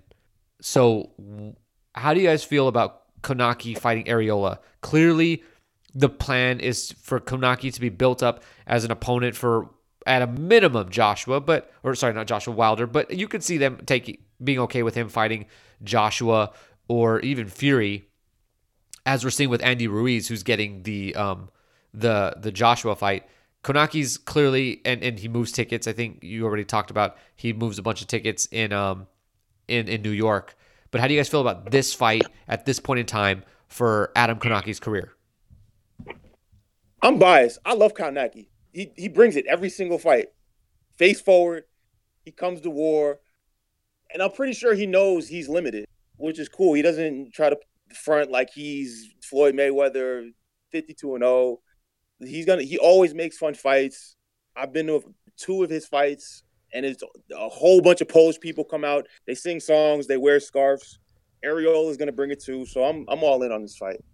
I think specifically there's so with the Fox matchup specifically, PBC's like for me it's really telegraphed. Okay, it's not like I don't think this is too difficult to figure out, but their matchmaking is very telegraphed in terms of like why they're making certain matchups. And for this one, it's clear that I don't think they expected Konaki to have the kind of win over Gerald Washington that he did. I certainly didn't. But now you bring in Chris Areola, and the goal is to make Konaki look like he is all action. Like, he's a guy that can throw down in the ring. Like, if somebody's going to stand up to Deontay Wilder, it is going to be him. And they have the whole babyface thing going on. They have the whole, he's a chubby guy, ha ha ha, but he can fight. And it's all about building towards that Wilder fight at some point down the line. Does anyone have an alternate take about this fight? No, I think it's a good fight to make because that's it. Kanaki still needs a bit of a, he needs a bit more legitimacy. And even though Areola's like, sure, he's on the second stretch of his career, and I think it'd be a good fight because again, Kanaki, like, he isn't some world beater. All right, so you're tough guy. Wilder Kanaki, right? He's talking about Areola. Okay. Areola. Okay, I'm sorry. No, yeah, I'm talking about Areola. I think Areola's a good fight for him at this point right now. And that's it, because Areola, that's it. Like, he's, every fight Areola has is pretty much going to be his last fight unless he keeps winning. Am I wrong to say that Joe Joyce going over to Frank Warren was a really a heartbreaker for this level? Obviously, Joe Joyce was never going to give Deontay Wilder a fight. Joe Joyce would never give Anthony Joshua a fight. But an interesting fight could have been made between him and Konaki, him and Ajagba.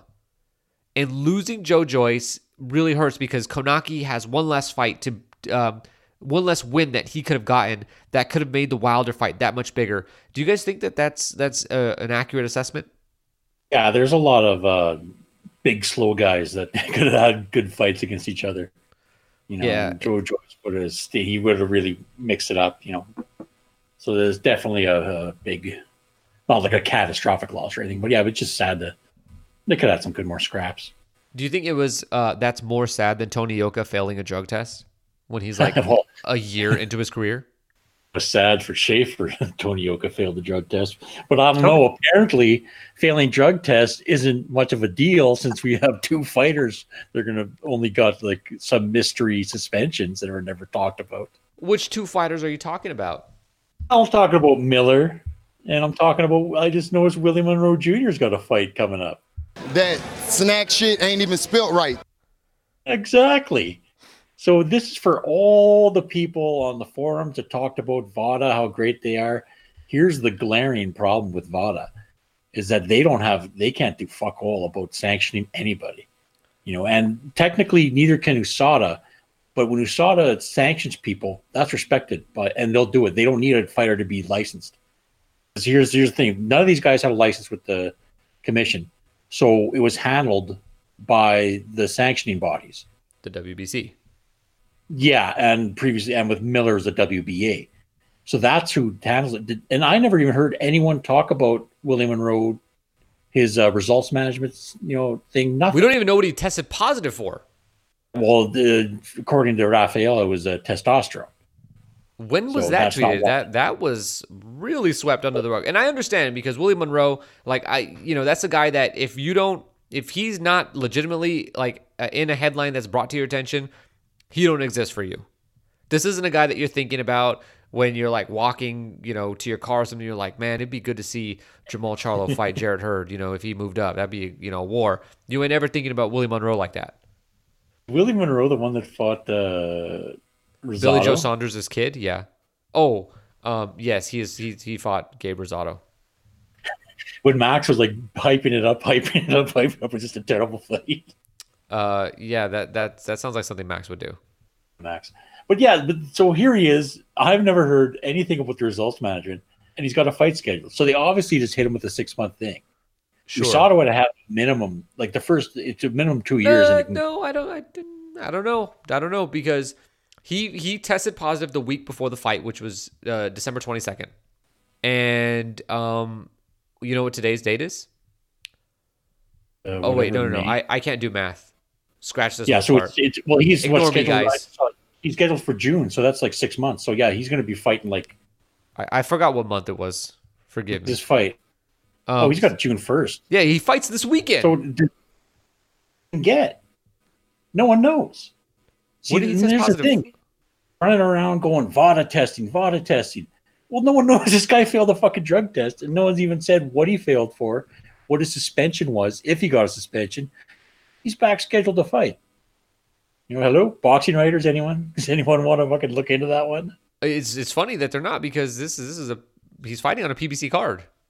You'd think that they'd be all over this. I mean, now that we've said this, maybe we're going to see them come out the woodwork and say, you know, PBC should be ashamed of themselves, because 6 months ago, this guy got pulled out of the inaugural PBC on Fox card, and now all of a sudden, this dude is fighting on TV again. Or actually, I don't think he's fighting on TV, but he's fighting.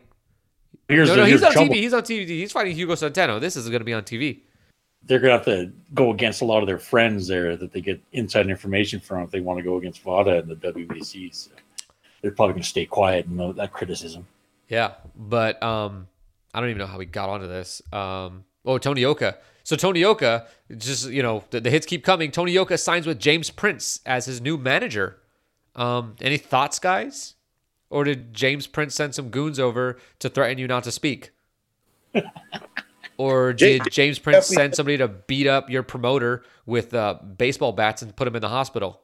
Jay Prince definitely sent the goons out.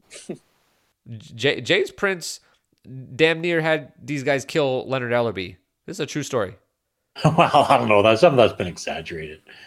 They roughed him up, but they didn't know it was kill him, because guys would be going to jail. Okay, but he went to the hospital. Like, you know, you don't go to the hospital over a bloody nose. Of course, because they're not gangsters or anything. There's dudes in the fight game. Leonard Ellerbe is, but I don't think those guys that went over with baseball bats were involved in boxing. That's what I'm saying. He didn't send over that guy that Billy Joe Saunders fought. What was his name? The guy who got arrested for racketeering. I can't remember. Stu knows. Look it up, Stu. The way is that how long that fucking dude's name is, I could look up and I still wouldn't be able to say it. That's true. The guy's like from Turkey or something. It's not Yildirim. He's Georgian. He's Georgian. Damn, this is gonna kill me now. Oh well, who cares? So James Prince also involved in the career of Shakur Stevenson. How's this guy still in boxing? He's respected, and now he's got a ton of money because he got that whole percentage of Drake, so he's got money coming out of his ass. I think he could play the angle that he worked with Floyd, so he knows how to put things together. Now, how true that is, you know, it's hard to tell, because his influence in boxing, it's, you know, I mean, again, I love Ward, but he didn't exactly cross over. And to be honest, I'm not even sure what it means for Yoka. Like, does this mean he liaises a top rank deal? I mean, I'm pretty sure Jay Prince does not like anyone that runs business with PBC. So I don't know what it means, honestly. Honestly, I think with Yoka's kind of locked his career down in France. You know, even during that ban, he was able to fight outside of France, and he didn't. And he signed a big deal. I think he signed like a 15 million quid deal with a French TV network or something. I think Yoka's just kind of committed to fighting in France. I don't think this deal, he doesn't really seem bothered about getting a hand into America or getting a hand anywhere else. Well, I think he just focused on France. Makes sense to sign with Jay Prince then, because he's obviously an expert on the promotional game and stuff in France. Yeah. Like Prince takes a big cut too. Like when Floyd had Prince, he didn't make any money off that. No, that's when he left him. I actually, to be honest, this deal was signed before the drug test, so maybe after he failed, was ripped up. Now Yoka's left out in the cold. Maybe that's a good point. I don't know, that's a deal. It's a bit too inside. You know, we'll never get a good knowledge of why these guys are doing it. Stu's our inside man. He's going to go undercover for us. I can't even fucking speak French. Okay, well, you know, you're a young guy. You can learn. Devin Alexander is going to be fighting on Fox Sports 1 this week. He'll fight Ivan Redkach. Does anybody have anything to say about this fight? I mean, Redkach is always entertaining. The dude always comes and just, you know, walks forward with his chin out, and he throws punches, and he's either going to get beat on a decision or maybe knocked out. Occasionally he wins a fight. Alexander, last time he fought was against was it the Burrow? It was the Burrow fight. Oh, God. Yeah, it was. And then Hugo Centeno will be on the undercard against Willie Monroe. We talked about this a bit. I want to talk about the Callum Smith fight, which is going to be on the Joshua Ruiz undercard. I really am disappointed by this fight. I just hate it. I really hate this fight. I hate Eddie Hearn. I hate him for doing this. And like, look, Eddie Hearn is very good at what he does. He's a great promoter in the UK. I'm not going to hate on him for that. But what I will hate on him for is that you have Callum Smith, who is the, perhaps, I think you can make a strong argument that Callum Smith is the best 168-pound fighter in the world. He's certainly proven the most at this point. How on earth do you have this guy announce a fight on 2 weeks' notice? A world champion, and is certainly a world champion who's number one in the division, should not be fighting on 2 weeks' notice. They should not be fighting an opponent that got named a week and a half before the fight. And they damn sure should not be fighting against a guy that was rejected as the comeback tune-up fight for a middleweight fighter who was coming off a loss. That is unbelievable. It's ridiculous. As a fan of Callum Smith, you should be pissed that, yeah, Callum Smith, as his first title defense, should get a soft touch. Understandable. You know what? He should also fight at home. He should fight where he's going to benefit off of having that new world title, benefit off of gaining all those fans in the UK from beating George Groves, albeit at an odd time because they were fighting in Saudi Arabia. Shout out Saudi Arabia, I guess. But it's unbelievable to me. Unbelievable. Like, how selfish are you as a promoter? How desperate are you that you would have a young world champion, a newly crowned world champion, and your first time that for his first defense, you're going to put him on the undercard on 2 weeks' notice in another country because you need somehow, some way to make this event just a little bit bigger because you can't fail because you've got Anthony Joshua, who very well could say, I'm not coming back and I will not fight on your platform again. It's selfish. Don't do this to Callum Smith because this dude has been part of Matchroom from the start. He went off. He went into this tournament. He won the tournament. He's overcome looking underwhelming in parts of his career. And then now, for his first title defense on 2 weeks' notice against Hassan and Dom? You gotta be kidding me. This is a joke move. And in fact, I can't think of, in my memory, I can't think of a more just jabroni move from a promoter in a long time where somebody just screwed over a fighter. Like, this should have been Callum Smith's moment. Even Gervonta Davis making his first defense in the UK against Liam Walsh was better than this crap. What do you guys got to say to that? No, I when he made the decision to align himself with the zone, he made a really dangerous move because on one hand, you get a lot more money. It's house money because, like, if you lose the zone deal, you can just go back to the UK with Joshua and be, you know, same old that he heard from before, which is actually great. But, like, he's spreading himself way too thin. I mean, you hear a lot about how this AJ fight is selling and stuff like that, but I'm in New York and I can't wait to see if it's true or not. Same with this Callum Smith fight. I haven't watched him as much as I've watched some other fighters, but from what I understand, he's a decent little fighter and he's really loved in the UK. So why not put him there where he's loved? He can build his fan base, be in front of the people who need to see him, and then go on to do bigger and better things. Fighting on DAZN in America makes no sense. I don't think not too many DAZN fans in America will care to see it. He should be fighting in the UK, so I totally agree with you. I mean, there's an argument that could be made that they're trying to leverage Joshua's popularity in order to have some rub off on Callum. But Callum's already fought on Joshua undercards. Who in America has not seen Callum Smith that is going to tune in to watch Joshua fight and discover Callum Smith? That number is very low, I think. And I talk about this a lot. Like, what are the overlap numbers? How many people are overlapping? How many people ordered? How many people signed up for Canelo? Or how many people did not sign up for Canelo that are going to sign up this weekend? You're just reshuffling the deck here. You're like Smokey and Friday counting your money backwards. Shout out anybody who gets the reference there. It's like, I get that perspective, but like Callum Smith should be fighting in the UK. And I think what's really happening is Eddie Hearn is being spread thin, and he does not have the capacity nor the numbers to actually, play both sides. And look, in the grand scheme of things, Eddie Hearn's still new to the game. You look at Frank Warren, you look at Bob Arum, these dudes have been around for decades. They've learned the game, they can promote in countries around the world, blah, blah, blah. Everything's all good. Eddie Hearn's still a baby in this.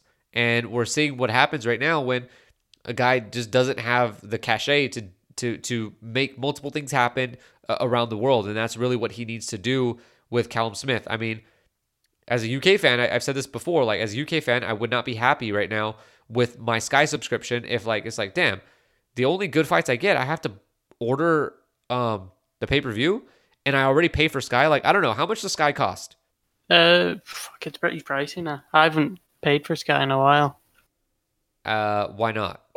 Piracy going on here, Stu? No, never see that from me.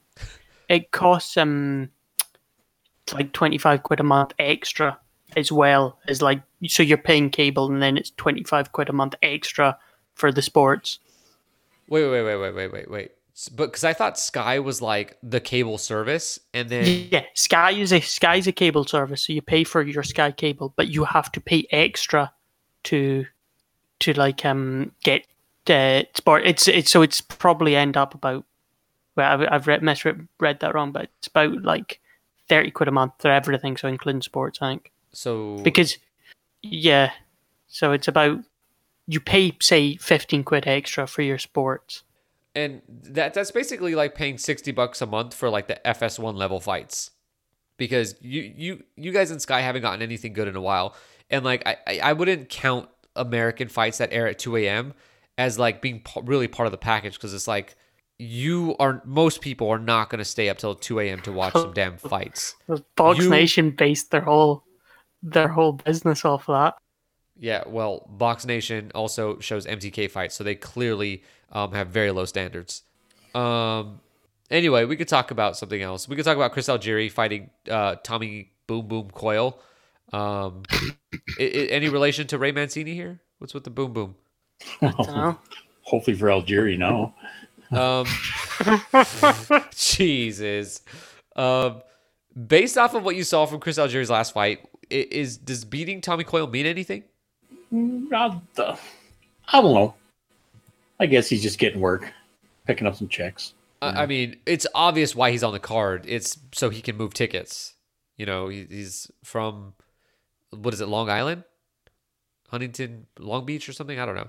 He's from New York, and apparently he moves tickets over there. And so that's obviously why you would put Chris Algieri on the undercard. And in a winnable fight, Tommy Coyle, I legitimately have not seen Tommy Coyle win a fight since 2012, maybe. I might be wrong here. Also, Katie Taylor's on the undercard. She obviously moves tickets. She'll be in a unification fight. And then Josh Kelly is going to fight Sugar Ray Robinson on the undercard. No relation to Sugar Ray Robinson, who beat Idgis Kavalauskas. No, that was a draw, wasn't it? Yeah, it was a draw. Stu, what do you see in Josh Kelly? Is he one of the British fighters that, if you're an American fan watching this, is he worth tuning in early to watch? I think in his past, his last fight especially, just looked, he looked disappointing. He looked like he was very smug, and he looked like he was doing flashy things for the point in being flashy, and he looked. I think a lot of people were annoyed by it, was showboating almost. And I think that Ray Robinson is a tricky fighter. I think that he'll give Kelly a bit of trouble. I think it'll be a good test for him, which he definitely needs. This may come off as mean, but Josh Kelly thinks he's slick. But he's fighting guys in the UK, mostly. And the slickness in the UK ain't no Philadelphia slickness. And he's going to get taught a lesson that he can try to be slick, but it ain't going to work. And if he comes forward on Robinson, he's going to, you know, really find out what it is to be a counterpuncher. Because Ray Robinson, you know, he's not the greatest fighter, but he's damn tricky. Kovalevska's really tried and should have lost that fight. So I think this is a really tough fight for Josh Kelly. I mean, I'll give it to him for taking the fight. Josh Kelly certainly could have, well, I don't know if he could have, but he could probably go on and fight domestic UK level talent for another couple of years. And I don't think UK fans would have a problem with that. They do. UK fans are souring on him a bit now. Are they trying to realize he's not good? I think it's more a case of them realizing that the people he's fighting are really bad. Well, there's a reason for that. Josh Kelly's not that good. You guys will soon find out. No comment. No comment? What are you talking about? I don't want to insult my man. Fine. I've got to support the British people. All right, so now let's get into... If you've got nothing nice to say, say nothing at all. All right, well, you may want to excuse yourself from this next conversation. Anthony Joshua will fight in the main event against Andy Ruiz Jr. This should have been Jarrell Miller, but Jarrell Miller failed a drug test and will not be fighting. So in terms of like anticipation, in terms of your own personal hype for this, where would you guys rate yourselves on a scale of 1 to 10? With like 0 being a rematch of Rancis Barthélemy and Robert Easter Jr. and 10 being Mayweather McGregor 2. I was going to say something mean. Just say it. No, I was going to say I'd rather see the Barthélemy fight again. No, you wouldn't. You were a you were a liar. I like the Cosmopolitan, man. It's a nice hotel. See you at the Cosmo. Oh my God. This fight, I don't know. This fight, well, it is what it is. It'll be a good fight. Good for Ruiz. He got a big shot. He's going to get big money. You know, it's good for him. And we'll see if he can throw a right hand at AJ's head like everyone else does and land something. Lex, what would you give it? On the scale you just provided, I think a 4.5. I'm big on narrative. I love story. I love lore. I love background. And there's really none of that with this fight. You know, I think it would have been a little bit more interesting if Miller didn't pop dirty. But, like, they didn't DAZN and Hearn. They didn't really the situation out by, like, excluding Ruiz from the marketing. You know, like, we're a week away pretty much and less almost. And I haven't seen anything, nothing on YouTube, no commercials. I really think they're scared of his large body. They keep talking about how fat he is, but who cares? You know what I mean? Talk about where he came from, what he's done so far, how he almost beat Parker. There is a story here, but they failed to sell it. And because of that, I'm totally disinterested. And I'm in New York. Have you seen any promotion for it? None. I know Joshua had a video with, was it Meek Mill? I think. Yeah. But like, again, Ruiz wasn't included. You know, they finally got Joshua on ESPN today, I think. But Memorial Day when nobody's watching. Right. It's just nothing. They've dropped the ball big time, and it's like, it's been a buzzkill. Actually, he has not been on ESPN. Apparently, that's an old video you're referencing. What's that 40 days supposed to be? 40 days? On DAZN. Yeah, I know. Pro. But is it just like a one and done, or is it supposed to be following them?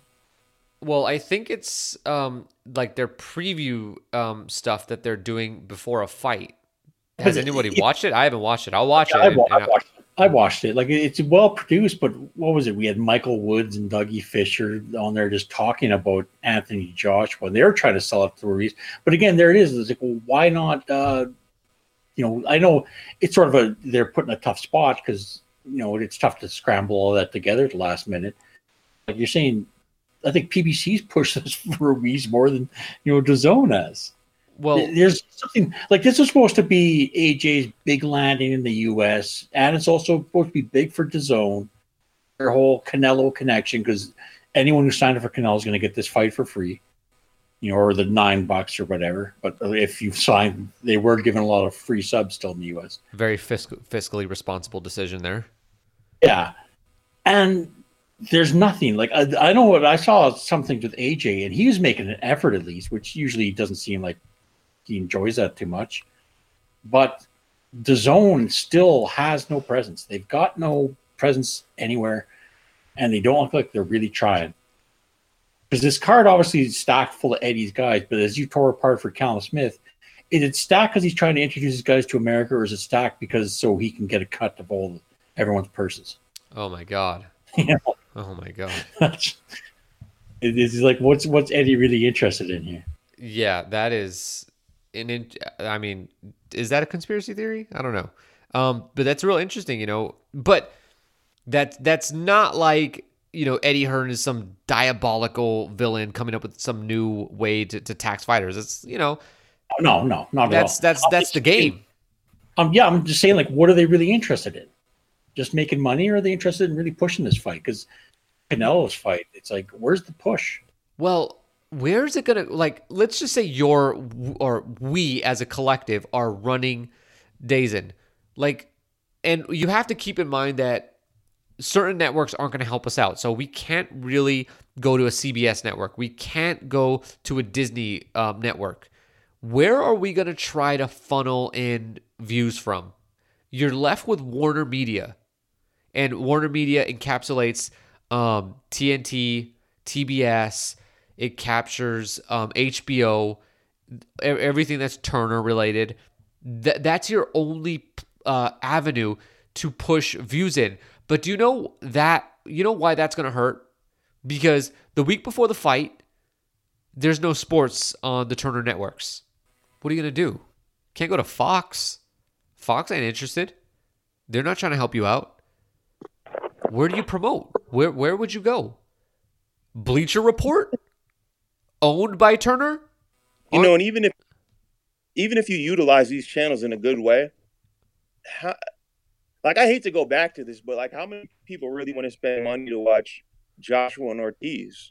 You know, like, I love watching boxing, but I don't want to spend money to watch that fight. Not via an app. I mean, I'm pretty sure everyone here knows how to stream pretty well. I'm sure most of the listeners know how to stream pretty well also. So, like... You mean illegally? Like, illegally, yes. So it's just it's a tough sell when you don't... Joshua alone in America... is not at the point that he could just sell fights on his own. If there was some narrative with Ruiz,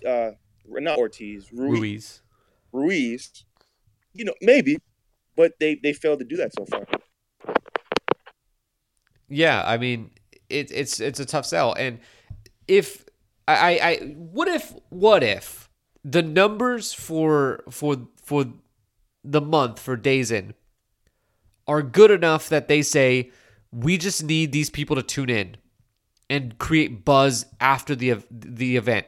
Maybe, what if they think, like, okay, from what we have from Canelo, we don't really see a path for us to add a ton more subscriptions for this Joshua fight. Now, I think probably this isn't right, but, you know, I that's where I come from, is like, I don't think that there's a lot more that they can do. If you signed up for Canelo, chances are you're going to... you're not, like, you've already said, like, those are the same people that would sign up for Joshua. Now that number is actually far less, you know, I think far less people are interested in Joshua than there are than Canelo. That's obvious. I mean, let me ask you guys this question. Which fight's going to get more people watching it? And we'll never know, but this is just speculation. The Joshua fight against Ruiz or Golovkin versus Rolls? Well, Joshua, because if anyone who bought for Canelo, this is still in their first month. That's a good point. Their 30-day subscription. So, that's a good point. Is this the right fight to encourage people to keep their subscription? Joshua? Yeah. Well, I think he's the best shot you got. He's certainly better than Golovkin, because no one's interested in Golovkin unless it's against Canelo. Let's talk about the actual fight. Do you think Ruiz has a shot? I don't. What do you think, Stu? I don't think it's a shot, but I think he'll make it more entertaining than some people have. I think Ruiz will give it a good go. I think he's pretty decent, so I think he might. Do you think give that Joshua a hard time of it for a couple rounds? You guys don't think that maybe after the Povetkin fight, people are looking at Joshua? I mean, because let's be real here for a sec, okay? When you were watching the fight with Povetkin, what were the thoughts going through your head? Wow, Joshua's getting hit a lot. Wow, Joshua's not looking good right here. Wow, Joshua looks out of it. Wow, is it because he didn't get a haircut? What is going on here? And then Joshua gets it into gear and manages to land the right hand and wobble Povetkin, and it was all downhill from there. But like Povetkin was sneaky good in that fight, and he really, I think, placed a lot of doubt in Joshua's mind in that fight. I mean, we had seen Joshua get hit with shots that we'd never seen him get hit with, that overhand right, which Fred joked about, but legitimately, that overhand right was a problem for Joshua in that fight. I think he's open on the right hand. You know, they got to fix that. Even Klitschko, if Klitschko would have been an older or younger Klitschko, Joshua with that right hand, if he would have had like his old power, that fight would have been over there. Yeah, I also don't think that.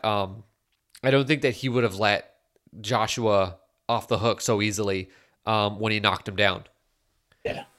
Well, I think Joshua is better when he's more aggressive offensively. I think that's more of who he is. I think, I don't know, he's tried to like transform as a champion into like this more measured boxer. And I think while it might work because he's like got so many advantages on the guys he's fighting, I mean, like having a lot of muscles. Well, yeah, and having the reach on pretty much everybody he's fought yet. And yeah, just being a superior athlete.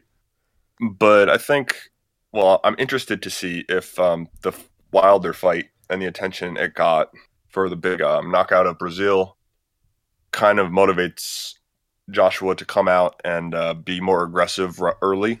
I don't necessarily know that that's going to happen, but I kind of would like to see it because I think when he's more aggressive, he's more effective, and it'll definitely help him out, like, kind of not just like answering Wilder, but like that's the way that this fight's going to get attention is if he fucks him up in an impressive fashion, not if he like jabs him for 8 rounds and then like Ruiz retires in his corner or something, you know? Do you think that maybe the knockout for Wilder and the, like all the discussion after the Wilder fight about potential fights with Anthony Joshua, do you think that'll help Wilder's fight with Ruiz? At least in terms of like it getting views. Well, not really, because they weren't talking about like, oh, we want to see Wilder Joshua now. Oh yeah, Joshua's fighting in a couple weeks or something. That was not the conversation. Like if I wasn't a boxing fan, I would have no clue that Joshua was fighting this week. So yeah, I mean, I think the only chance that this has of getting like more wider appeal that Joshua really needs. I mean, I think everyone would agree that he would be a lot better off if he had this fight on Showtime, and that's not even like shilling for Showtime. That's just saying like he's objectively limited the reach that he has and the brand awareness he has in America by fighting on DAZN. So I mean, obviously he's made the decision that monetarily it's worth it, but he really would benefit from having like a GIF-able knockout that is discussed like across the internet. Yeah, I disagree with that. We were talking about this earlier on the chat, maybe last week. I think Joshua would benefit from like a barroom brawl. I don't think, because like looking at, he looks like someone that'll get knocked out quick. And so it'll just be like, Joshua picked on this big fat guy. But on the other hand, if the fight is like a war that Joshua prevails in, like I think that would bring more attention to him. Well, that's fair enough. I suppose that doesn't necessarily contradict with what I think. So I guess I'm more so just want to see him be more leash off offensive. And if that turns into an all action fight, that's definitely good for him too. But just something that's going to create waves beyond just like the 200,000 people that watch every single boxing match that happens in the United States. What's the last fight that Joshua has like showed that type of like? I'm going to come out immediately and put my foot in his ass. Like, what's the first or the last fight that Joshua behaved like that in? The Molina fight? Molina or... No, I don't think he did against Povetkin. I don't think so. When he turned it on? I think Molina and Klitschko. I think since Klitschko, he's really, like, tried to be the new Klitschko or something. Him getting put down in the Klitschko fight, I think that shook him a bit. That's a good point. You know, and I think both of you have a good point there. that Joshua's kind of not been the same Joshua since he fought the Klitschko fight. But you could make the argument that Joshua also has faced maybe better opposition since then. Like the Takam fight, Takam versus Molina, comparing those two. Yeah, is there that much of a difference? Yeah, that's a good argument. After watching the Dillian White fight, does anybody really think that if Joshua had turned up the heat on Parker, he couldn't have fucked him up and knocked him out?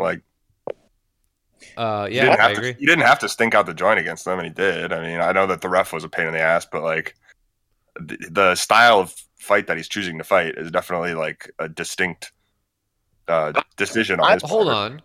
I think the referee was helping Joshua in that fight. He kept separating them, which is where Joshua's going to do his best work at range, where he can load up those shots. Joshua's never going to be an inside fighter. The dude is 6'7". He was fighting 6'4", Joseph Parker.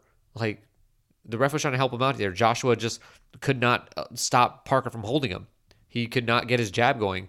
I mean, I think what you meant to say earlier. He also was a lot more coy in that fight. He was not opening up offensively, which is kind of my whole point, is that if he couldn't land, if he was keeping him at bay with the jab and ostensibly winning rounds, even though there was basically nothing happening, he was content with that instead of if he's not finding with the jabs, put more punches together, you know?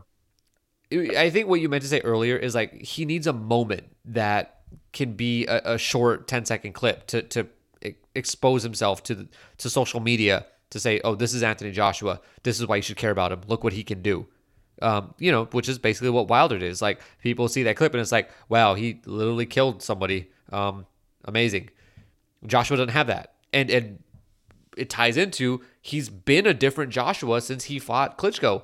Do you think maybe he's just not willing to be put on the floor again? And if that means, knockouts may not come, I'm not sure if he's a different guy.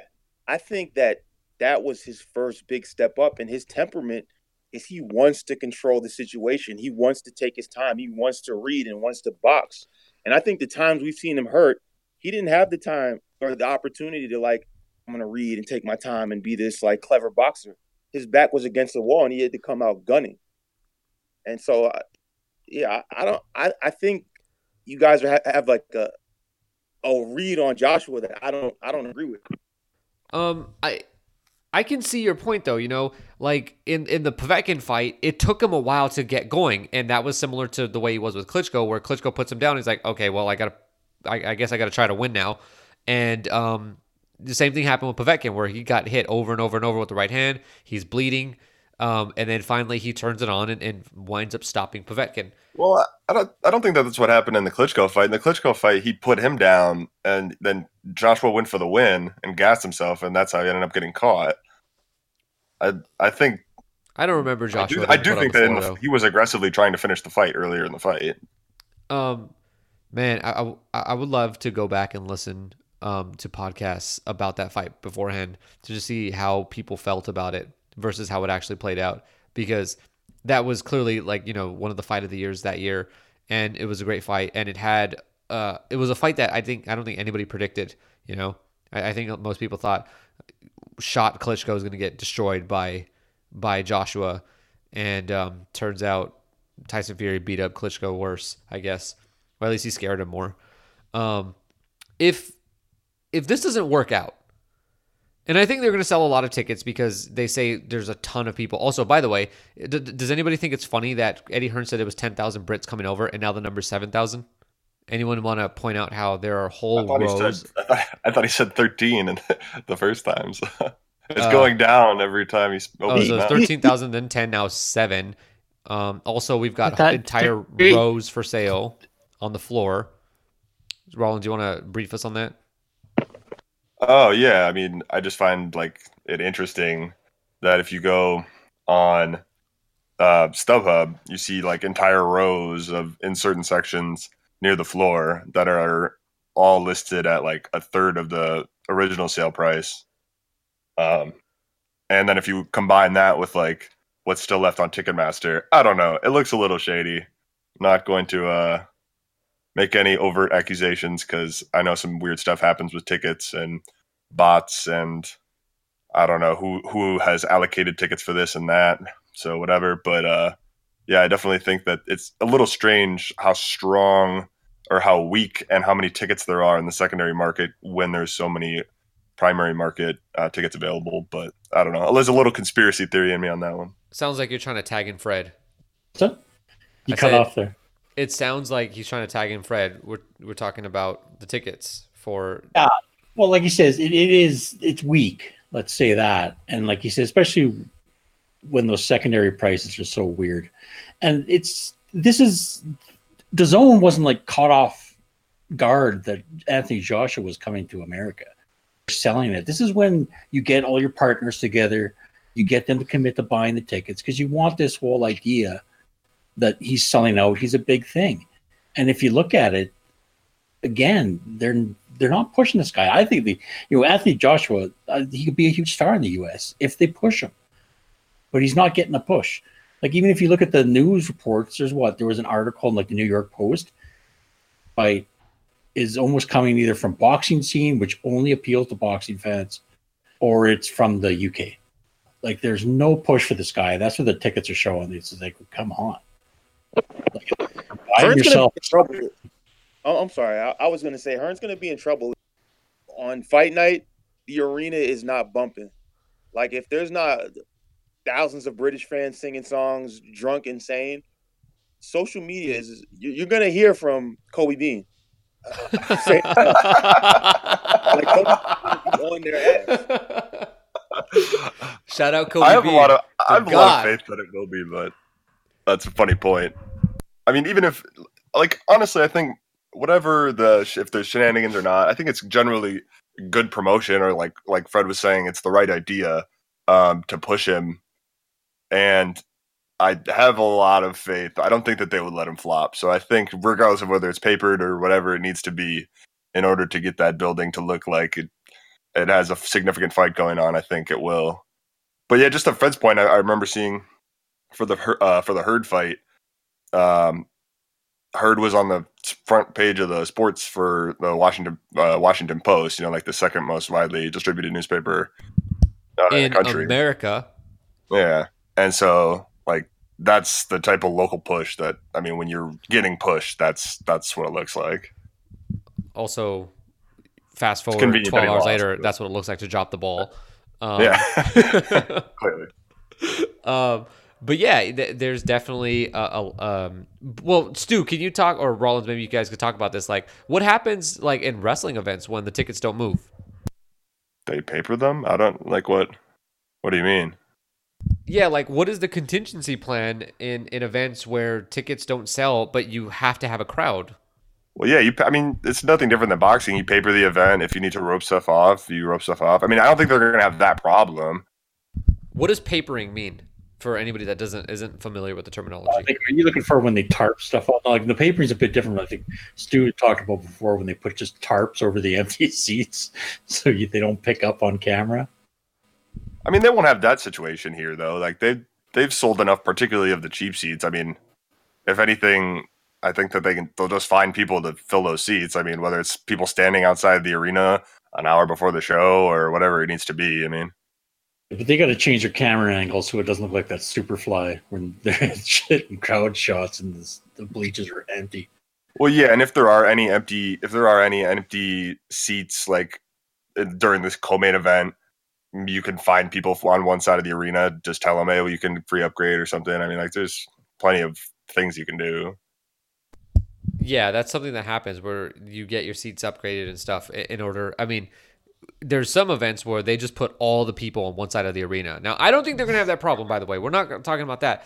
But just to give you a bit of a rundown here of what happens in these events, when tickets don't move, like they will find a way, and then they will announce whatever attendance that they want. We saw that with was it the Arum Crawford or Canelo Jacobs? They announced like 20,000, and then the Nevada like commission report said like 15.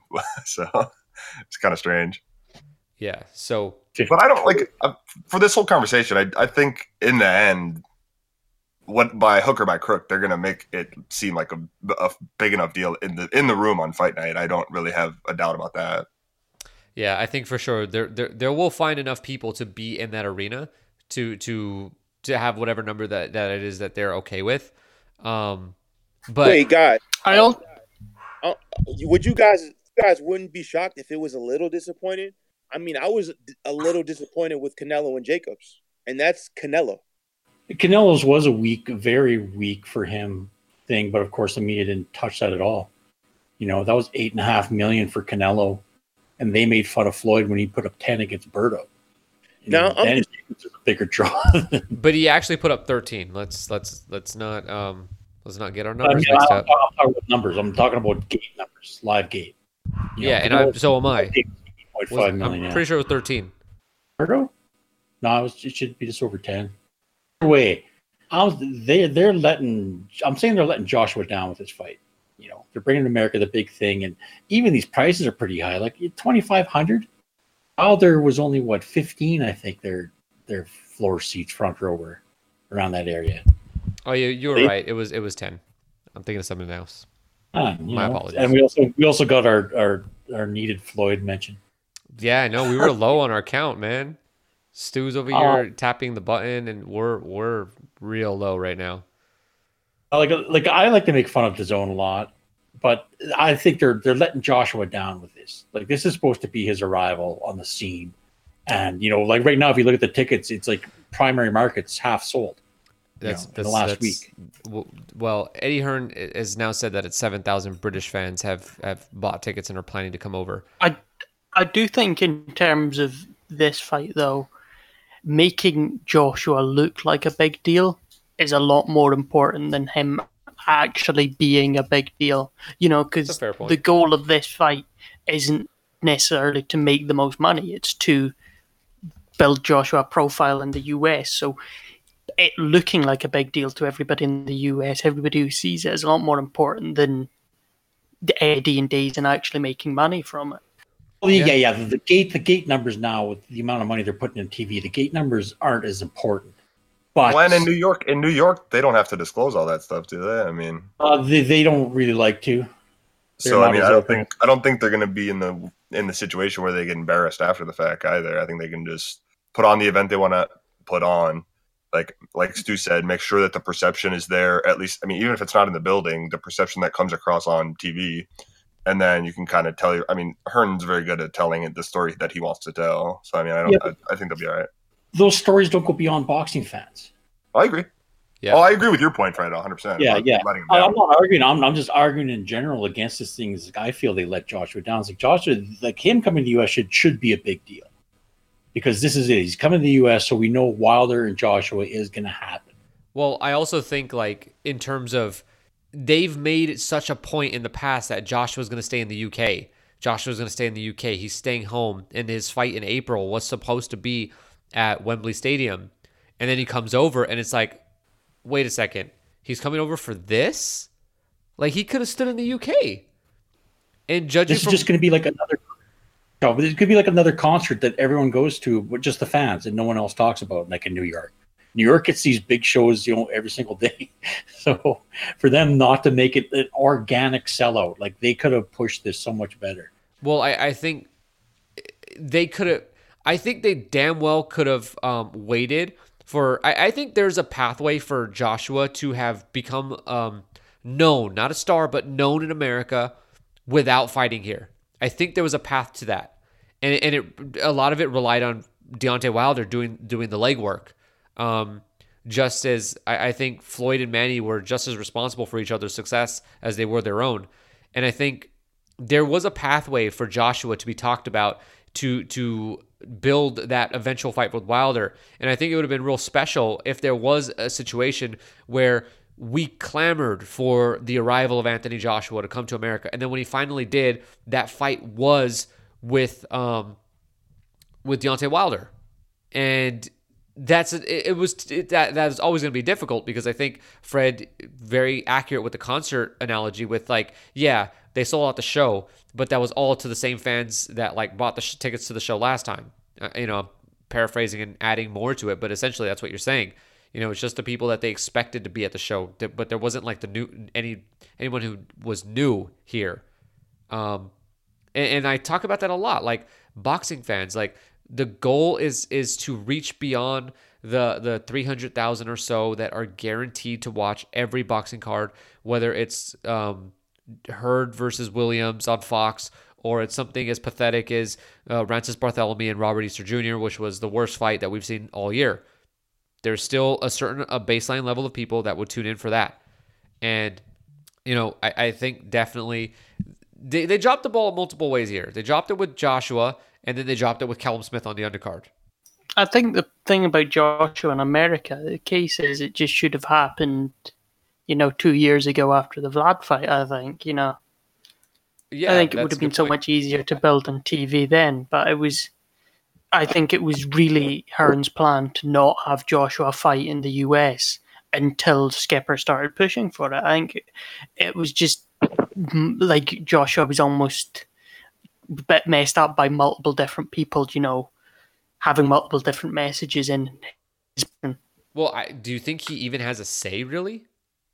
I don't think so right now. I think he wants to. I think, going by what I've heard about Joshua, I think Joshua wants to have more control, but it's, you know, I think it's too easy to stick with Hearn in terms of just making the UK money right now.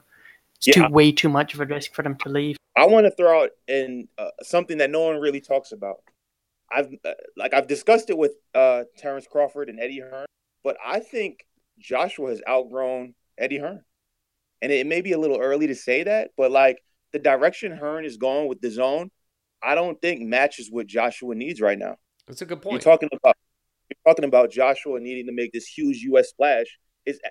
Like I hate to say this, but it's true that it's absolutely impossible for him to make any splash on the zone.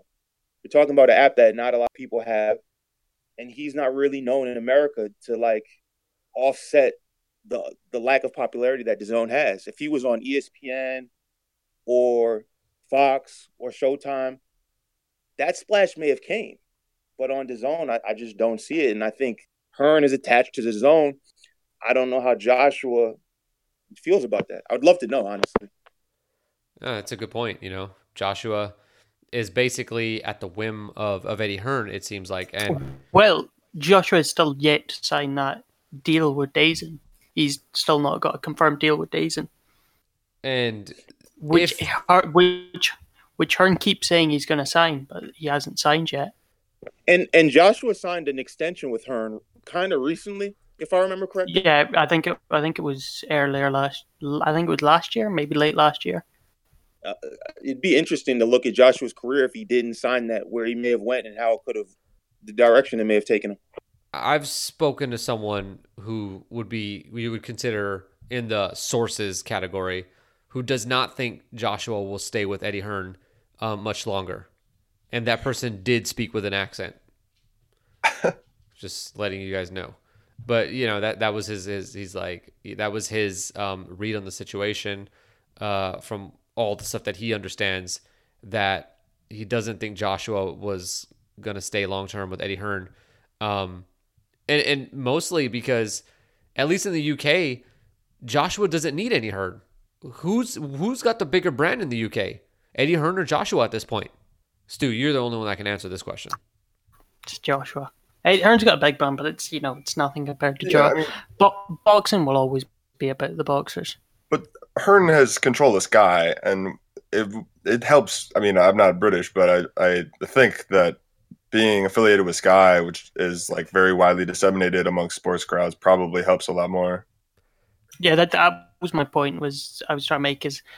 It's just too much of a risk for AJ to leave Matchroom right now, because, you know, like BT's a bigger risk right now, especially would Frank be willing to pay the amount that Joshua is, and then of ITV he could join PBC and not have a promoter, but that ITV pay-per-view is even more of a question mark hanging over it. But isn't IT? So, I mean, this is a little off the point, but isn't ITV like basically Fox? What Fox is here, yeah. Like network TV? Yeah, but right now, what appeared with ITV is ITV have no intention of having any fights on television.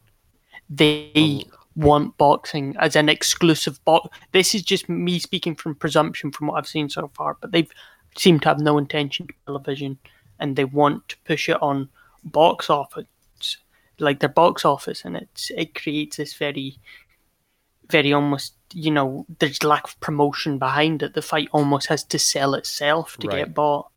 Well, I think that if BT was going to get involved, like let's just say Joshua said, I'm a free agent now in the UK, and let's assume that he hasn't fought Wilder, he hasn't fought Fury at this point. If I'm BT Sport, I back up the truck of money and just say, sign this blank check. Because I think in the UK, if they could get him to fight Fury, they would make all their money back on that one fight. Yeah, but I think at the same time, I mean, obviously, I'm no expert. I think Joshua would know his worth. So a one-off deal with BT to fight Tyson Fury. Yeah, but at the same time, you don't have the same security as you do with Hearn on Sky, and you.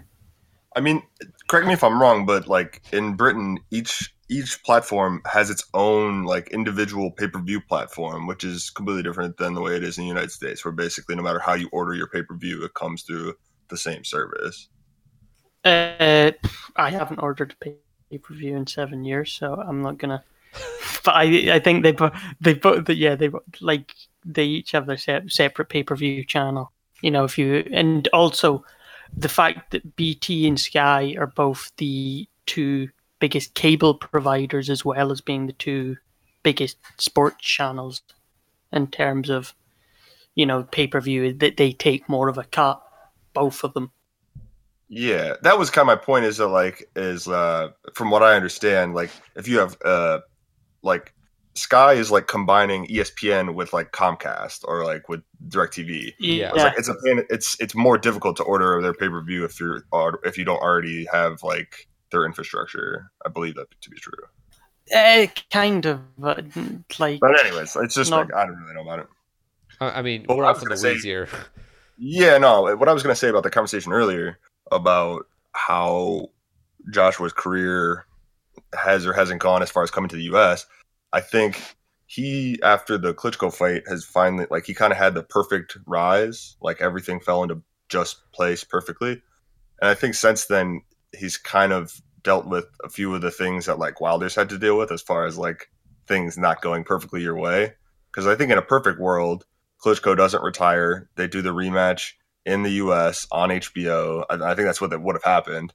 And then that's a genuinely big fight in the U.S. too. And it's a perfect way to get him here, and he knocks out Klitschko again, most likely, and you're off and running. Or if that fight hadn't happened, I think like it's impossible to say. Like I don't think DAZN was going to give them enough of a push to really be what he deserved. But Jerrell Miller failing the drug tests, I mean that's something that happened in Wilder's career several times, and it's impossible to say what this promotion would have been like without, if it was just it had gone straight forward as Miller, because there would have been a story to sell. I'm sure Jerrell Miller, it would be a lot more like accessible in New York to try and build some kind of buzz. Like I said, I don't know if it would have been necessarily successful, but like they were robbed of the opportunity of even like trying to do that, and now they just kind of have been left with whatever they could throw together. Yeah, that's a good point, because like Jerrell Miller, there was with Miller a pathway to promote something. And I think Jerrell Miller was the perfect opponent, because it allowed Joshua to be the person who got over in the UK. And I think that's what makes them comfortable, is Joshua doing and saying and acting the way that they've seen him act in the past, which has been gotten him to this point, which is pretty damn successful, one of the biggest draws in boxing. But without Miller there to talk, without Miller there to do anything, it puts the onus on Joshua, because Ruiz is not going to be that guy. I mean, you just look at the guy, you're like, don't even try to talk tough. Nobody believes you. Okay, eat your Snickers, that's how you do it. And now Joshua's, yeah, just like you said, he's basically been screwed over by the situation. He's been dealt a pretty crappy hand, I think it's fair to say at this point. Like, I don't even think that's like hating right now. It's just Joshua's just got a bad hand with this fight here in America. And anyone disagree with that? didn't think so because I made a watertight argument there. And so we're at like 2 hours, so we're going to wrap this up. What's your prediction for the main event this weekend? We'll go down the line, and then we'll say goodbye. Lex, how do you have this one ending? AJ and Ruiz? No. The main event, Chris Algieri and Tommy Coyle. Yeah, AJ Ruiz. Just making sure. Okay, I appreciate that. Joshua, ref stoppage in 6. Rollins. Joshua KO 3. Ooh. Stu. It's like Joshua KOs in the middle rounds. So 6, 7, 8. One of those 3. Fred. I'm picking no round. Ruiz by decision. Oh. He's taking it. He's coming out. I stole your thunder probably, right? Not quite. I'm going Joshua decision. So there you have it. You got all of our predictions. We don't usually do this, but it's a different podcast. It's Memorial Day. Shout out to all the troops, supporting the troops. That's what this podcast is in honor of the troops. So is Memorial Day it's a military holiday, right? It's honoring the fallen. The people who are dead, though. So. Oh. Did you wear your poppy? No, that's not till November, baby. A poppy? Yeah. Remember today. I actually think we've had this conversation on the podcast before. Yeah, we literally have. Oh, okay, well, I don't remember. So thanks for listening. Thanks you guys for coming on. I'm not going to say individually who you are because I can't even remember who was on. So hope you guys enjoyed this one. We'll be back next week. And if you need more content, if you want to hear more boxing discussion, more nuanced boxing discussion, we do one of these almost daily on our Patreon feed, patreon.com/SundayPuncher. You can get near daily podcasts about whatever the news is. So if there's breaking news, that's where you can get it. You'll get instant podcasts over there. So I hope you guys enjoyed this one. I hope you guys enjoy the fights. We got another packed week of boxing. And that's a whole other conversation we can get into. But thanks for coming on, guys, and we'll be back next week. Walking in my big black boots.